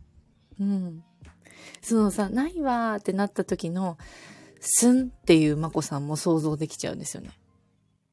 わかるでしょ？うん、わかる。はい、なんかわかる。それ以上行きたくないんだよね。それじゃ合格ないわねってないんだよ。うん。いや、30代の時はまだ元気だって、元気じゃないんですよ。いや、本当想像していいと思います。そんな感じなんですよ。うん、バロメーターが上がっていっても、うん。うん、落ちてくるぞ。ブルッ、うんってなるんだよね、本当に。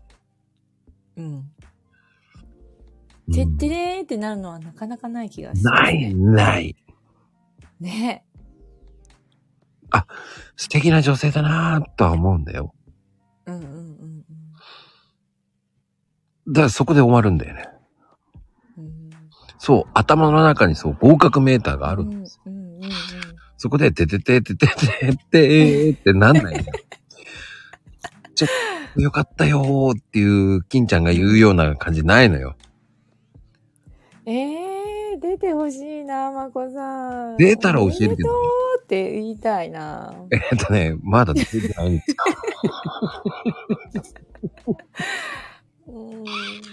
どんな人がいいのって、ニーナちゃんが。ニーナちゃん、それ聞いたら紹介してくれるのかよって言いたくなるからね。かなこさん、ずさーうん、わかんないよね。僕はそういう感じかな。なんとなくわかるでしょその。わかるよ。なんかわかっちゃうな。不思議よね。面白いんだよね。恋愛の話したらキリがなくなるんだよね。本当にナチュマさんと話すときって本当面白い。30が一緒だからなんとなく合うんだよね、波長が。そうなの。多分ね、似てるんだと思うんですよ、多分。うん。不思議とね。うん。面白いよね。それをみんなして否定するようにコメントすごいね。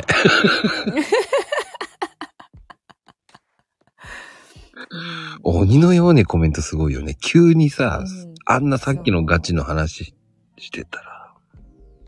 もう気になるもん、まこさんのてってれーの話が。気にならないでしょ。気になりますよ。全く気にならないと思うんですけど。おめでとう言いたいです、本当に。多分ね、彼女ができたら作品が変わると思う。もうおめでとうって一致言っちゃってる。まこさん、旅だよね。同じだって。七さんどういう意味かな。七さんも探し中。木になるの。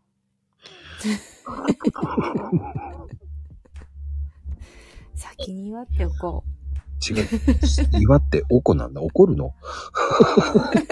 祝っておこなんだ。怒るのかよって。結婚おめでとう。キランって。全くそんな気ないよね。不思議よ、本当に。でも、そういうふうに思えるっていう考えはすごいと思うんですよ。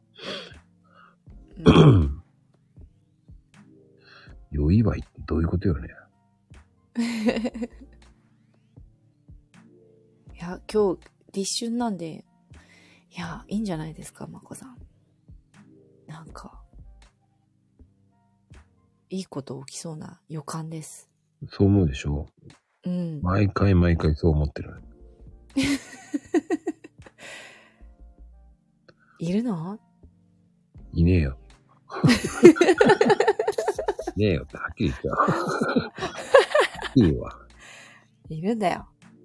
いねえよって言ったよね、ほんとに。いねえよになっちゃう、ほんと。言いなさいよって、まゆみかん。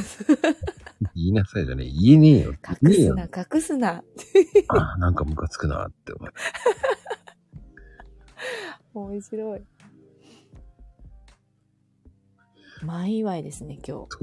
とりあえず言っとくねって、いねえよって言った、ね、いれば言うよって言いたいし、本当にねえよって言いたいし、本当に勘弁してくれよって思う。いやー、まこさんのいい人、完璧な人っているかな。完璧な人ってないでしょ。いや、でもいてほしいって思っちゃいますもんね。そんな人に出会いたいですよね。完璧な人、ど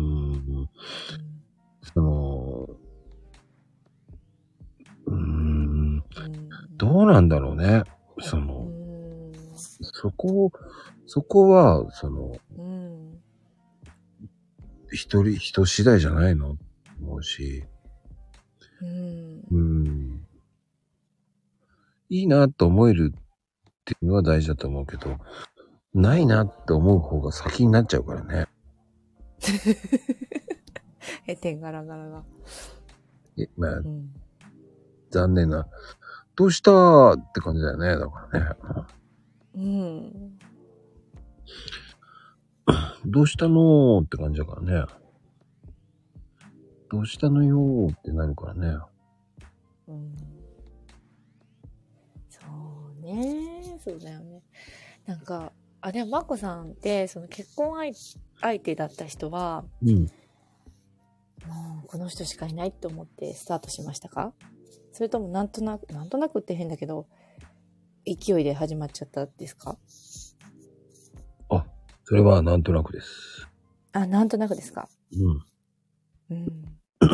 その時ナイチンゲール症候群だったね。ナイチンゲール症候群？そうですね。そうか。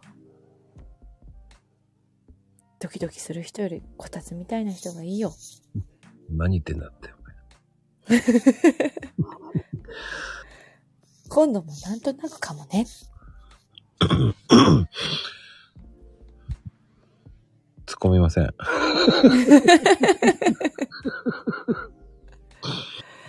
込んでなんて言われたら、今回って感じだよね。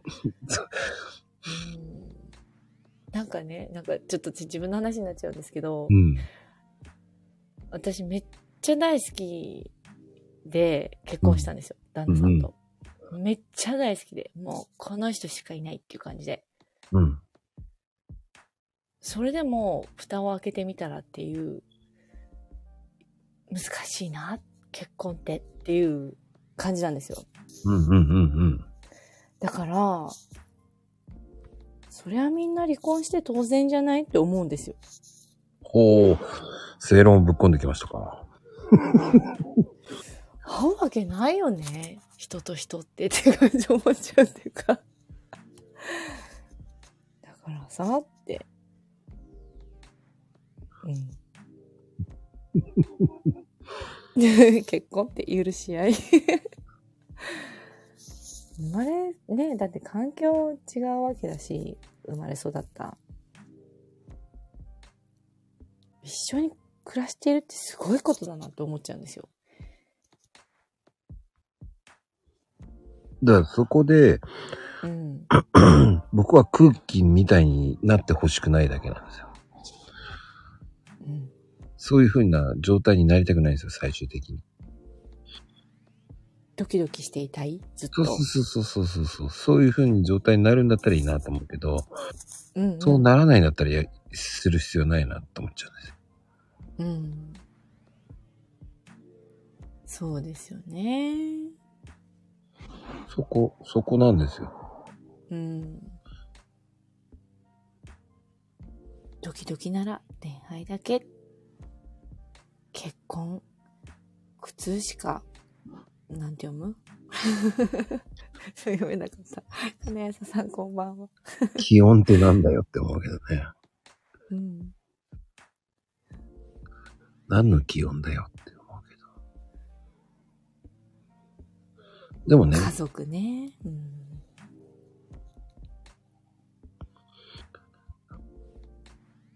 ん、そういう自分はどうなんのよって言いたくなるしね。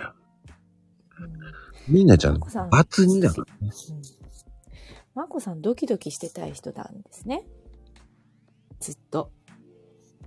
いや、そうね。そうじゃなくても、うん、ドキドキっていうのは人それぞれだから、うん、いいんだけど、うん、いつも、あ、かわいいなって思える自分でいたいだけ。うんうんうんうんうん。わかるでしょそれ。わかるわかる。いいですね。そんな夫婦。そう。かわいいねとかかっこいいねとか言い合える。そこなんですよ。うん、男同士の親友みたいだよ今って。男同士。ダメだ今。レオパパいたらどうすんだって感じだよね、本当に。そんなこと言っちゃダメだよ、全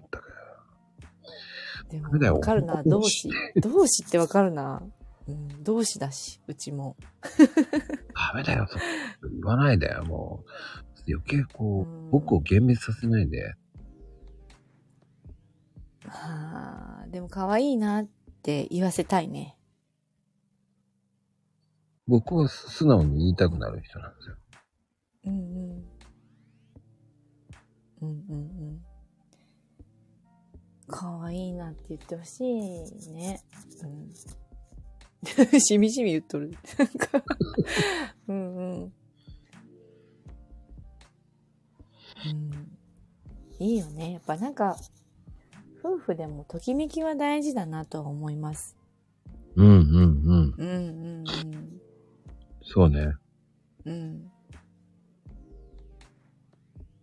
それがなくなったらおしまいだと思うんですよ。面白いの。秋ママさん、かわいい。面白いといいな。面白いって言われたいな。俺、それ無理だな。無理だなってあ。じゃああれですね。まこさんは、なんだろう。ずっと、彼女っぽくいてほしいんですね。お母ちゃんになってほしくないし、妻にもなってもほしくないし、なんて言えばいいんだろう。ずっと付き合ってる感でいたいんですね、結婚しても。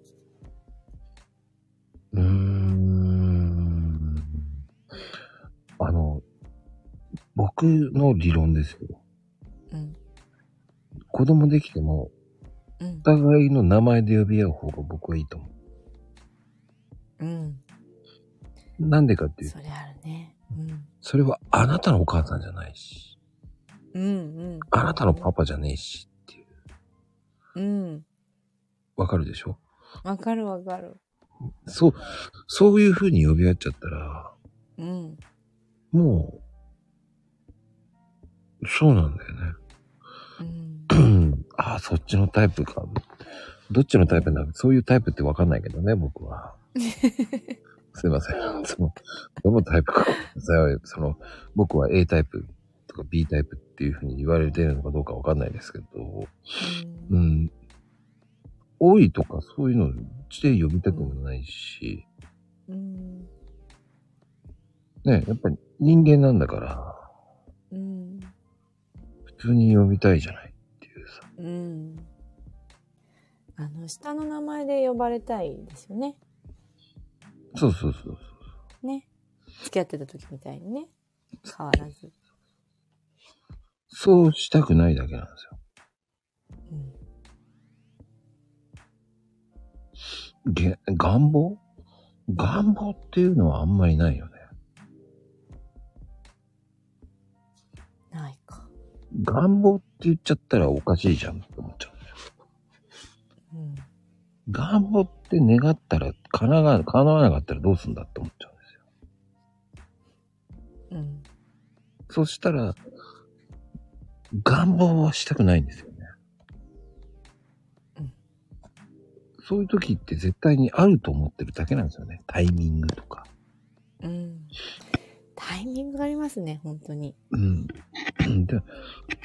そうなんだろう、今はその時じゃないとかね、うん、って思ってるだけだと思うんですよね。まだ見つけてないのかもしれないんだよね。これからか。まあ去年に比べたら意識は向いてますよ、すごく。お、いいじゃないですか。てってってれってってぐらいですか、今。まだね、5とか6ぐらいを行ったり来たり。低いな。まだ低いな。10に行かないんですよ、だから。そうか。そうそう。簡単に言うとね、10に行かないんですよ。だからハマってないんですよ、だから。ですね。そう。なんでここまでみんな盛り上がるんだ、俺のことだよ。もう、マイマさんの恋愛事情が気になっちゃって、みんな。ピンとくるの分かってるんですよ。それで、結婚したんですから。スキャンダルっていうことはしないと思います、僕は。まこさん、モテるから気をつけてください。あ、なじまさん、何言ってんだって言いたくなるや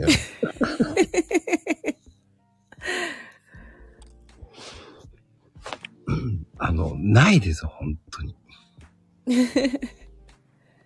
みんなもう、期待してますよ、スキャンダル。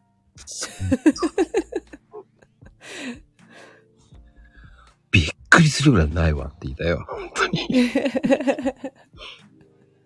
ワクワク、実はってなんだよってねえよって言ったよね、本当に。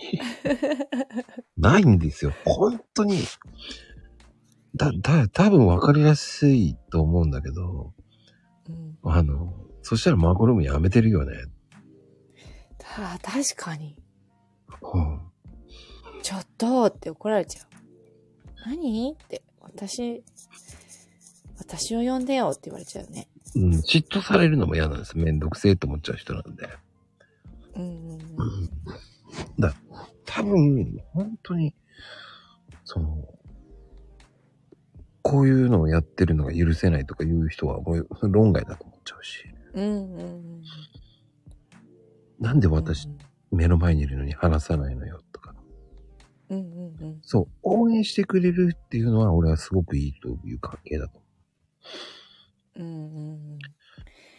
ね、応援されたいですね、男の人って。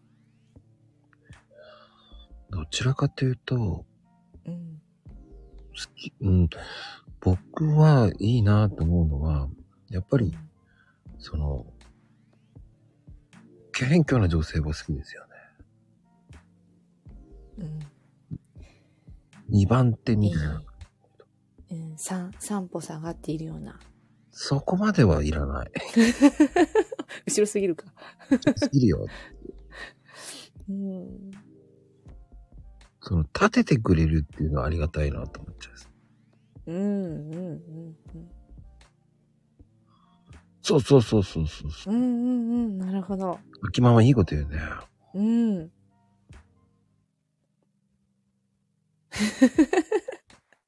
いいなちゃん。うん。ニーナちゃん、それ言っちゃったらおしまいなんだよ。だからそれが。1位が面白い。いねえよ。ね。そうだね。いねえよ。本当に。いねえよ。微笑ましい。現実的にいねえよって言って。家だよ、家。家だよ、家。口調が荒くなるわって感じ。いねえ、いねえ。本当に。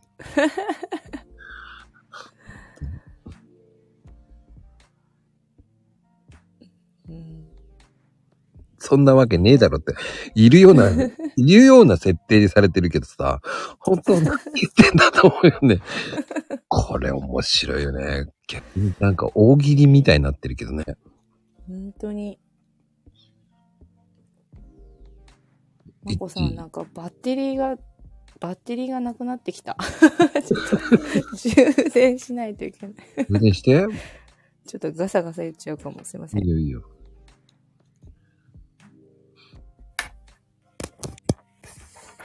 なんで控えてダイダマコルーム回すの女性なんだよって感じだったな。後ろにいるって俺後ろ見たけど、布団しかねえ、ないよ。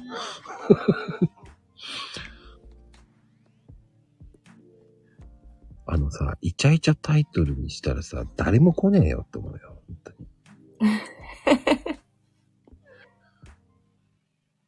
ねえ、応援。っていうか、ミヤさん聞いてたの？聞いて、こんばんは。もうなんだよな、人の話。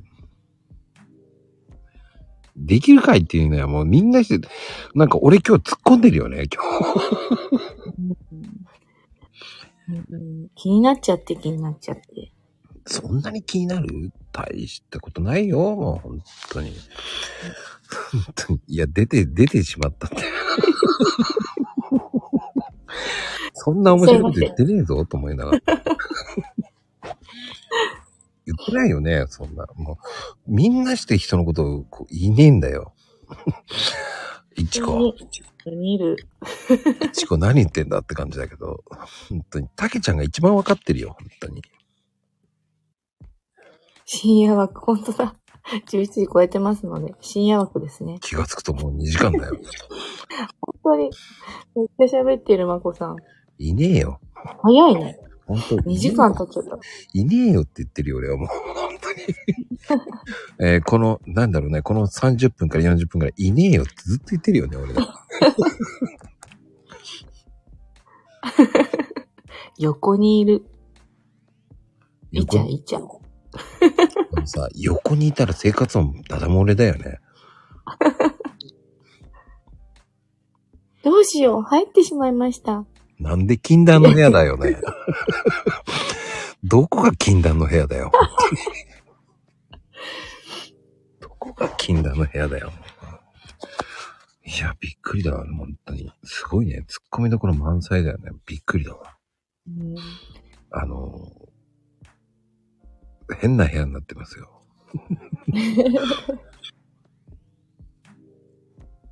うん、本当だよね。そんな人いねえよ。そんな人いねえ。絶対主張するよね、女性の場合ね。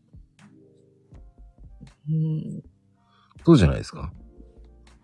男性の人とほら付き合ってる時とかだってさ、部屋に行った時とかだってさ、何か置いていく帰るでしょ。何か置いてく？置いて帰るでしょ、だったら。何置いてくの？ネックレスとかそういうもの、なんか。自分、ほら、ピン止めとかあるじゃない？足跡。自分の足跡置いていくじゃない、なんか。絶対置いていくもんね。それはきっとあれかな。まこさんに他にもいるんじゃないかっていうような気があって置いてくんじゃないですか。私が女よっていう。はあ、そういうことなんだ。じゃない？いや、過去に結構そういう女性多かったですよね。モテるからやっぱり。モテねえんだよ、でも。何言ってんだって言いたいよね。本当に。だからそういうもんだと思ってましたけど。そうそう。本当に、ね。宣戦布告。だってさ、そんな人いないのにさ、なんで忘れていくんだろうと。そうそうそう。何をしてたのかなって。いやいや、普通に止まってったらさ、普通に置いていくか、普通って思うね、いつも。なんで忘れるの？一度会いたいとかですかね。忘れてったよっていう。なんだろう。だって付き合ってんだったら普通でしょ。なんで忘れていくのって思うし。置いとくんだったら置いとくって言えよって思っちゃう人なんだよ。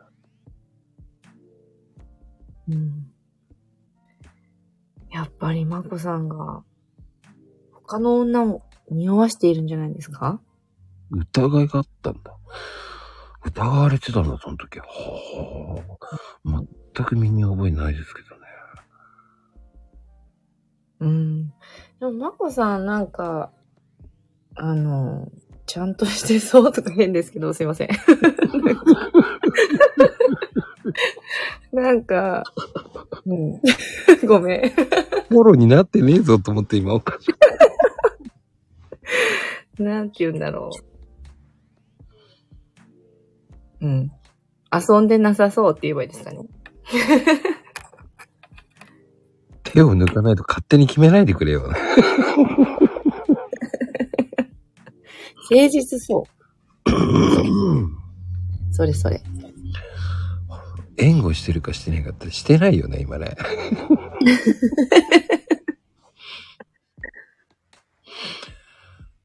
いや、結局、なんだろうね。僕はめんどくさいの嫌いなんですよ。駆け引きとかそういうされたら、そういうのやめてくれるって言っちゃう人なんで。なんか、あれかな。やっぱりすぐシャッター降りてきそうだから、向こうも、なんていうんだろう。仕留めるのに、あの手この手を、してくるんじゃないですか？何言ってんの？私、ちょっとごめん。よくわかんない。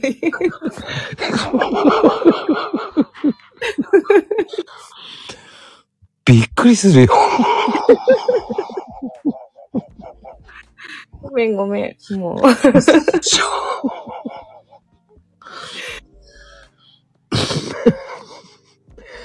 おかしいな、なっちゃう。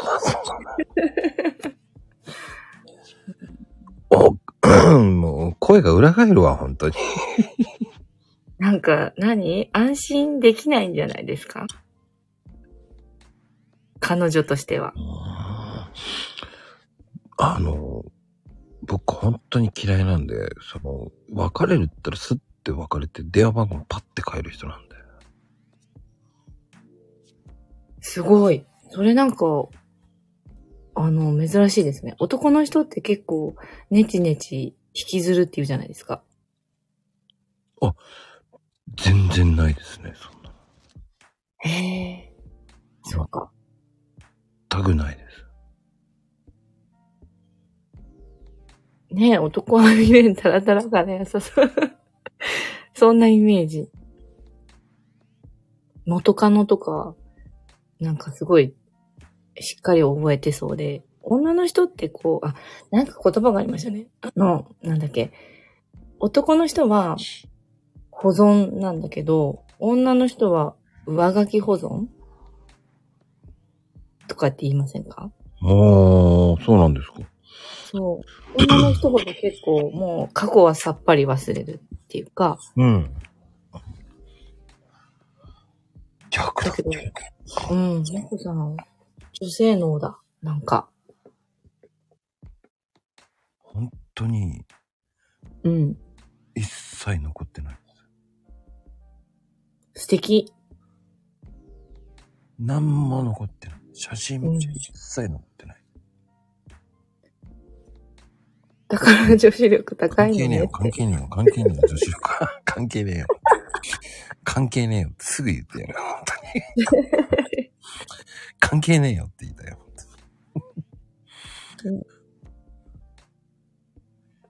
本当に取らないな。取らないって、うん、消すね、すぐズワーって。それいいですよ。それがモテるのは、モテる理由が分かったぞ。関係ないぞ。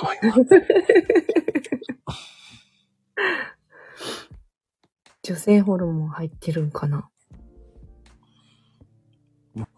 本当にびっくりするぐらいないね。本当に。うん。綺麗さっぱりは嬉しいと思いますね。女側としては。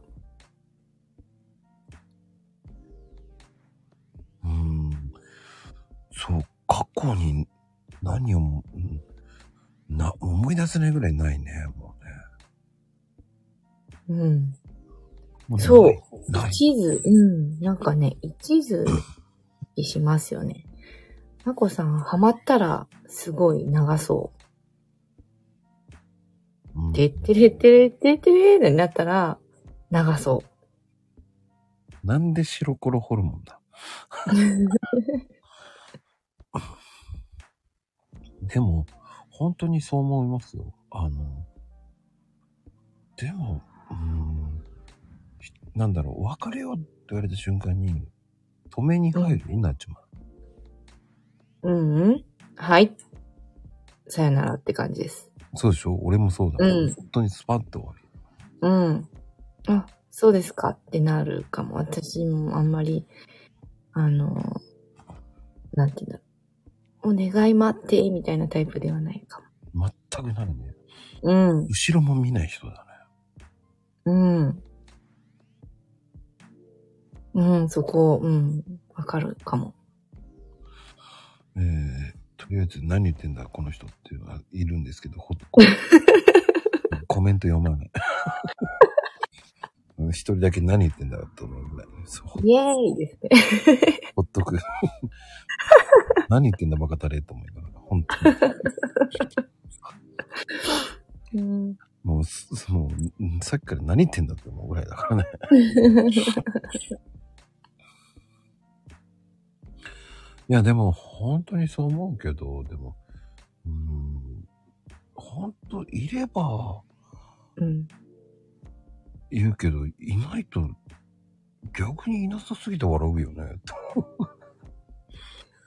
本当今、頭の中ないからかな。もう、それを考える、なんていうの、時間がないぐらい忙しいですね、きっと。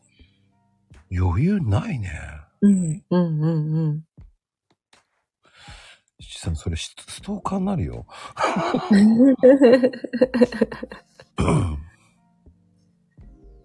でもこう、あんまり、なんていうんですかね、こう、欲しいなーって思ってない時ほど、そばにいたりとか、っていうじゃないですか。ひょっこりね。そうそう。忘れた頃に、あっていう。そういえば、みたいな。そういえばないな。ないら、来る気がする。なんだろうって感じだけど、なんかまこさんから、なんか、いい人ができましたとか言う。いや、そしたら言うし、うん、いや、ね、秋ママ、そういう気がない時なのよ、出会うのって。そういう時がないのよっていうのがもう6年経ってるんですけどね。すいません、その6年経ってるんですけど。ほんとそういう気がないのよが6年ですけど。それ説得力ないんだよね。まだ6年って。うん。そうだ。まだ6年。こっからですね。そうね。まゆみちゃん、もう60だもんね。まだ6年。え ?30 代。そう、赤いちゃんちゃんこ着てるんですよ。見てください。アイコンね、ちゃんと赤いちゃんちゃんこ着てます。着させてますからね。本人ね、赤いちゃんちゃんこだと思ってないで分かってるんですけど。僕はちゃんと、赤いちゃんちゃんこ聞いてたんだけど。だからまあでも正直言って、その、うん、縁だと思うんで。そうですよ、ご縁です。なきゃないでいいなと思ってるんですよ。うん。で、無理にねって感じですね。でね、面白いことに、こう、うん、いろんな、こう、出会いの神社とかあれなんじゃないですか、縁結びとか。ね、ことごとく言ってるんですよ。言ってるんじゃないですか。言ってるんだけど、うん、縁は全部仕事の縁ばっかりになってるんですよ。そうか、仕事か恋人はそっちの方ばっかり言ってますね。うん、お仕事からつながる。あ、うん、そう思うでしょ。全部ね、僕の担当男なんですよ。女性一人もいないんですよ。そうか。残念なんだけど、うん、男ばっかりなんですよ。意味がわからん。意味がわからんわ。何言ってんだよと思うよね。意味がわからないわ、そこは。めちゃめちゃ強引だなって。本当にこれ、あえて。今はこう言って。ニーナちゃんって。意味がわかんないよ。そっちに行くなよと思ってるよね。うん、まあでも本当にこう、その時来たらちゃんと言うし。うん。そっちに行ってみようってじゃないの。ドリフじゃねえんだよ、ほんと。何言ってんだよ、ほんとに。試しに。何言ってんだ、ほんとに。おばさん。もうおばさんって言ってる、ほんとに。それぐらい僕にひどいこと言ってます、あの方は、ほんとに。そういう意味じゃないよ。七さん本当に奈良さん何言ってんだ本当に本当にもう本当にこうさっきからもう何言ってんだ慌てんぼう本当にあでもってああもうまあでもなんか本当この話になってもう40分以上経ちましたけど。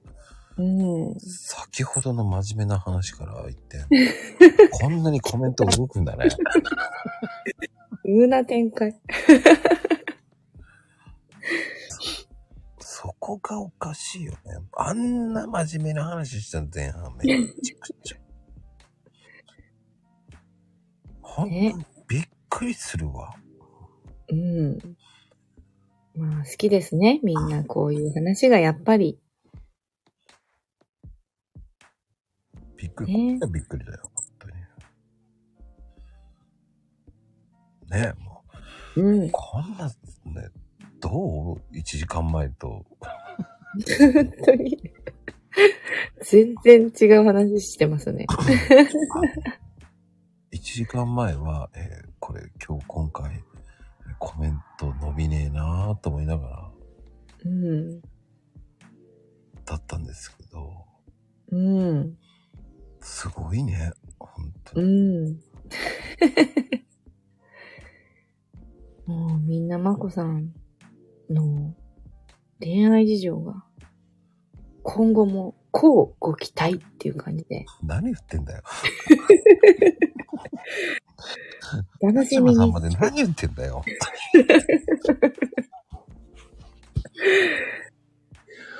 面白いよな、本当に。丸乗りしすぎだよ。いや、でもね、本当に。うん、いや、なあちまさんも、もう4回目？何回目ですかね。でも、4かな？ 4 かなね。うん。楽しいよね。なあちまさん楽しい。ほんと面白いよ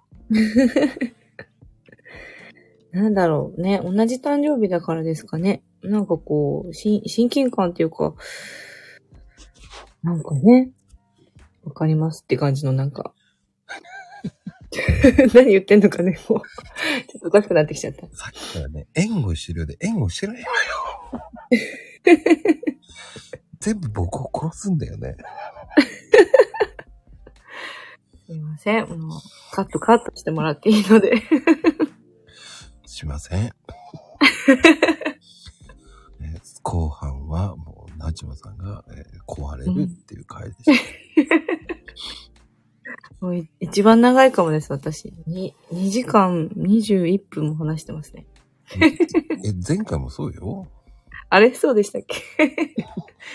マコルームって、もう時間気にしない番組ですからね。うん。流しちゃいましたわ。いや、だって他のところとちょっと違うのはそこだよね、やっぱりね。うん。本当にガチで話してるからね。うん。建前しないよね。建前の話しないでしょだって。うん。だから面白いんじゃない？ね。素の自分というか。喋りやすいです。まこさん、まこルームは。いや、それはもう次ね。順調にいけば3月31日ですからね、出てもらうの。あ、そうですか？もう今のうちね、3月31日押さえておきますから。じゃあ、その時にまた。ちなみに3月31日は日曜日ですよね。こう、ご期待ということで。ね、その頃にはなんか面白い話ができたらいいね。うん、うん、イヤリングとか落ちてるかもしれない。それ突っ込みづらい路線来るのやめて。突っ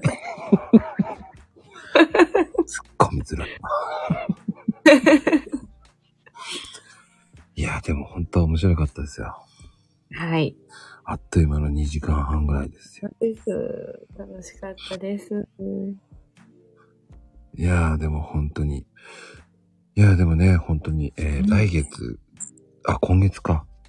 うん。なんと、1周年でございます。うん、1周年朗読会が。そうか。うん。めでたいですね。本当に、なんと、1周年は、うん、ステッカー作りますからね。そうなんですね。ステッカーすごい。ぜひ、はい、うん、1周年、100人超えたいと思ってますんで。いいですね。1周年は100人超えたいと思ってます。うん。募集ですね。募集ですよ。うん。100人行きたいんですよね。うん。まあ本当に、まあニーナちゃんもね、ぜひ人を増やしたいんですよ。うんうん。行っちゃおう。1周年ぐらいはね、100人行きたいなと思ってますんで。うん。すごいな、1周年って。ね、記念すべき1周年です、ね。うん。すごい。ねえ、本当に。ね、1年間やった人にはステッカープレゼントします、ね。うん。すごい。楽しみです。ぜひ。はーい。欲しい方はね、ここに URL 貼っときました。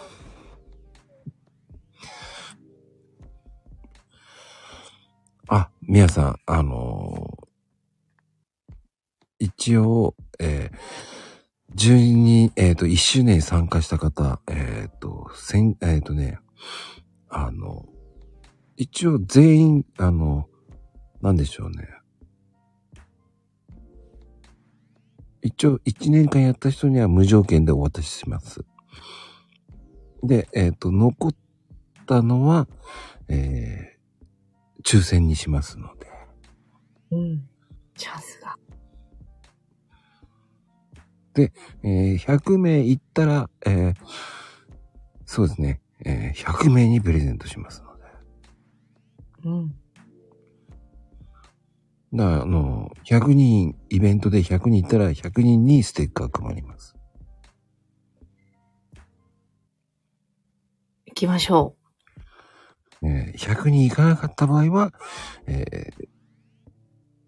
抽選でってなります。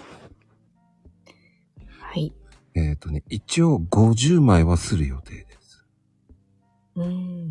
一応50枚はする予定です。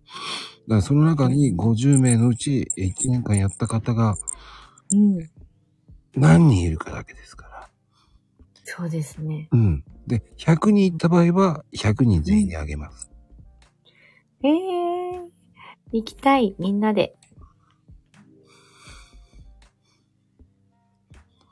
どんなステッカー？ああ、それは教えません。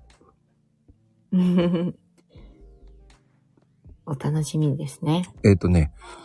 内緒じゃないんですよ。ステッカー3種類ね、から選べるステッカーにしますんでね。選べる。そうなんですよ。選べるステッカーになりますね。うん。ぜひぜひ選べます。3種類か2種類どっちかにしようと思って。うんうん。残ったのは販売しますからね。でも50枚はする予定です本当に。うんうん。今後ね、皆様も3種類コンプリートしたいと言ってますけど、それはないと思います。そのうちの1種類か2種類、まあ50枚、50枚、50枚作るか、25、25、25って作るか。うんうん。その辺はもうね、それか、30、30、30、30作って10枚だけは、本当のゴールドのシール作っちまおうかっていう考えもあるんで、100人いった場合は。うん。という考えなので、うん、本当に、まずは、条件は、100人いったら100人にプレゼントします。はい。これはもう参加者全員ですからね。うん。100人以上いたらその人全員分プレゼントしますよ。うん。まあ、欲しい人ですよ。うん。いらない人いないですから。あと何人だろう。だいたいあと50人ぐらいです。あと50人ぐらいです。ざっくばらんに言うと。まあ、行って40人かな。あと40人ぐらい足んないぐらいかな。うんうんうんうん。ぜひ、ちょっとね、皆さん、協力してほしいので、ね。本当ですね。はい。うん。楽しみです。ちょっとね、難しい応募になりそうな感じもするのでね。その辺はまた、詳細は送りますので、見せますので。はい。はい。でも本当、ステッカーも着々と今、出してる、作ってるので。うん。面白いですよ。結構いいのできてます。すごい。楽しみにしております。それだけで作ってますからね、ステッカー。うん。それと、あと、一種類だけ人気投票を取ろうかなと。そうなんですよ。人気投票。そうそう。一種類だけは注文してありますね。あと二種類は、一種類は別に作って、一種類はその過去のやつで、そのどれがいいか。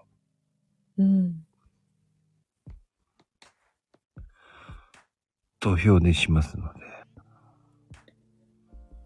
楽しみだ。うん。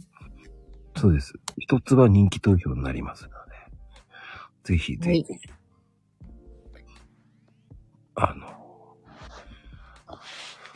参加お待ちしております。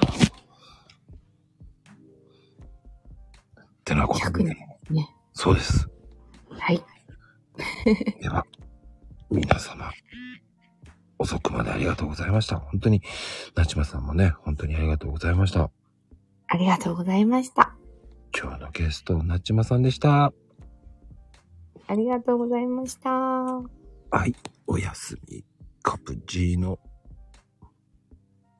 おやすみなさーい。そこは言わねえんだ。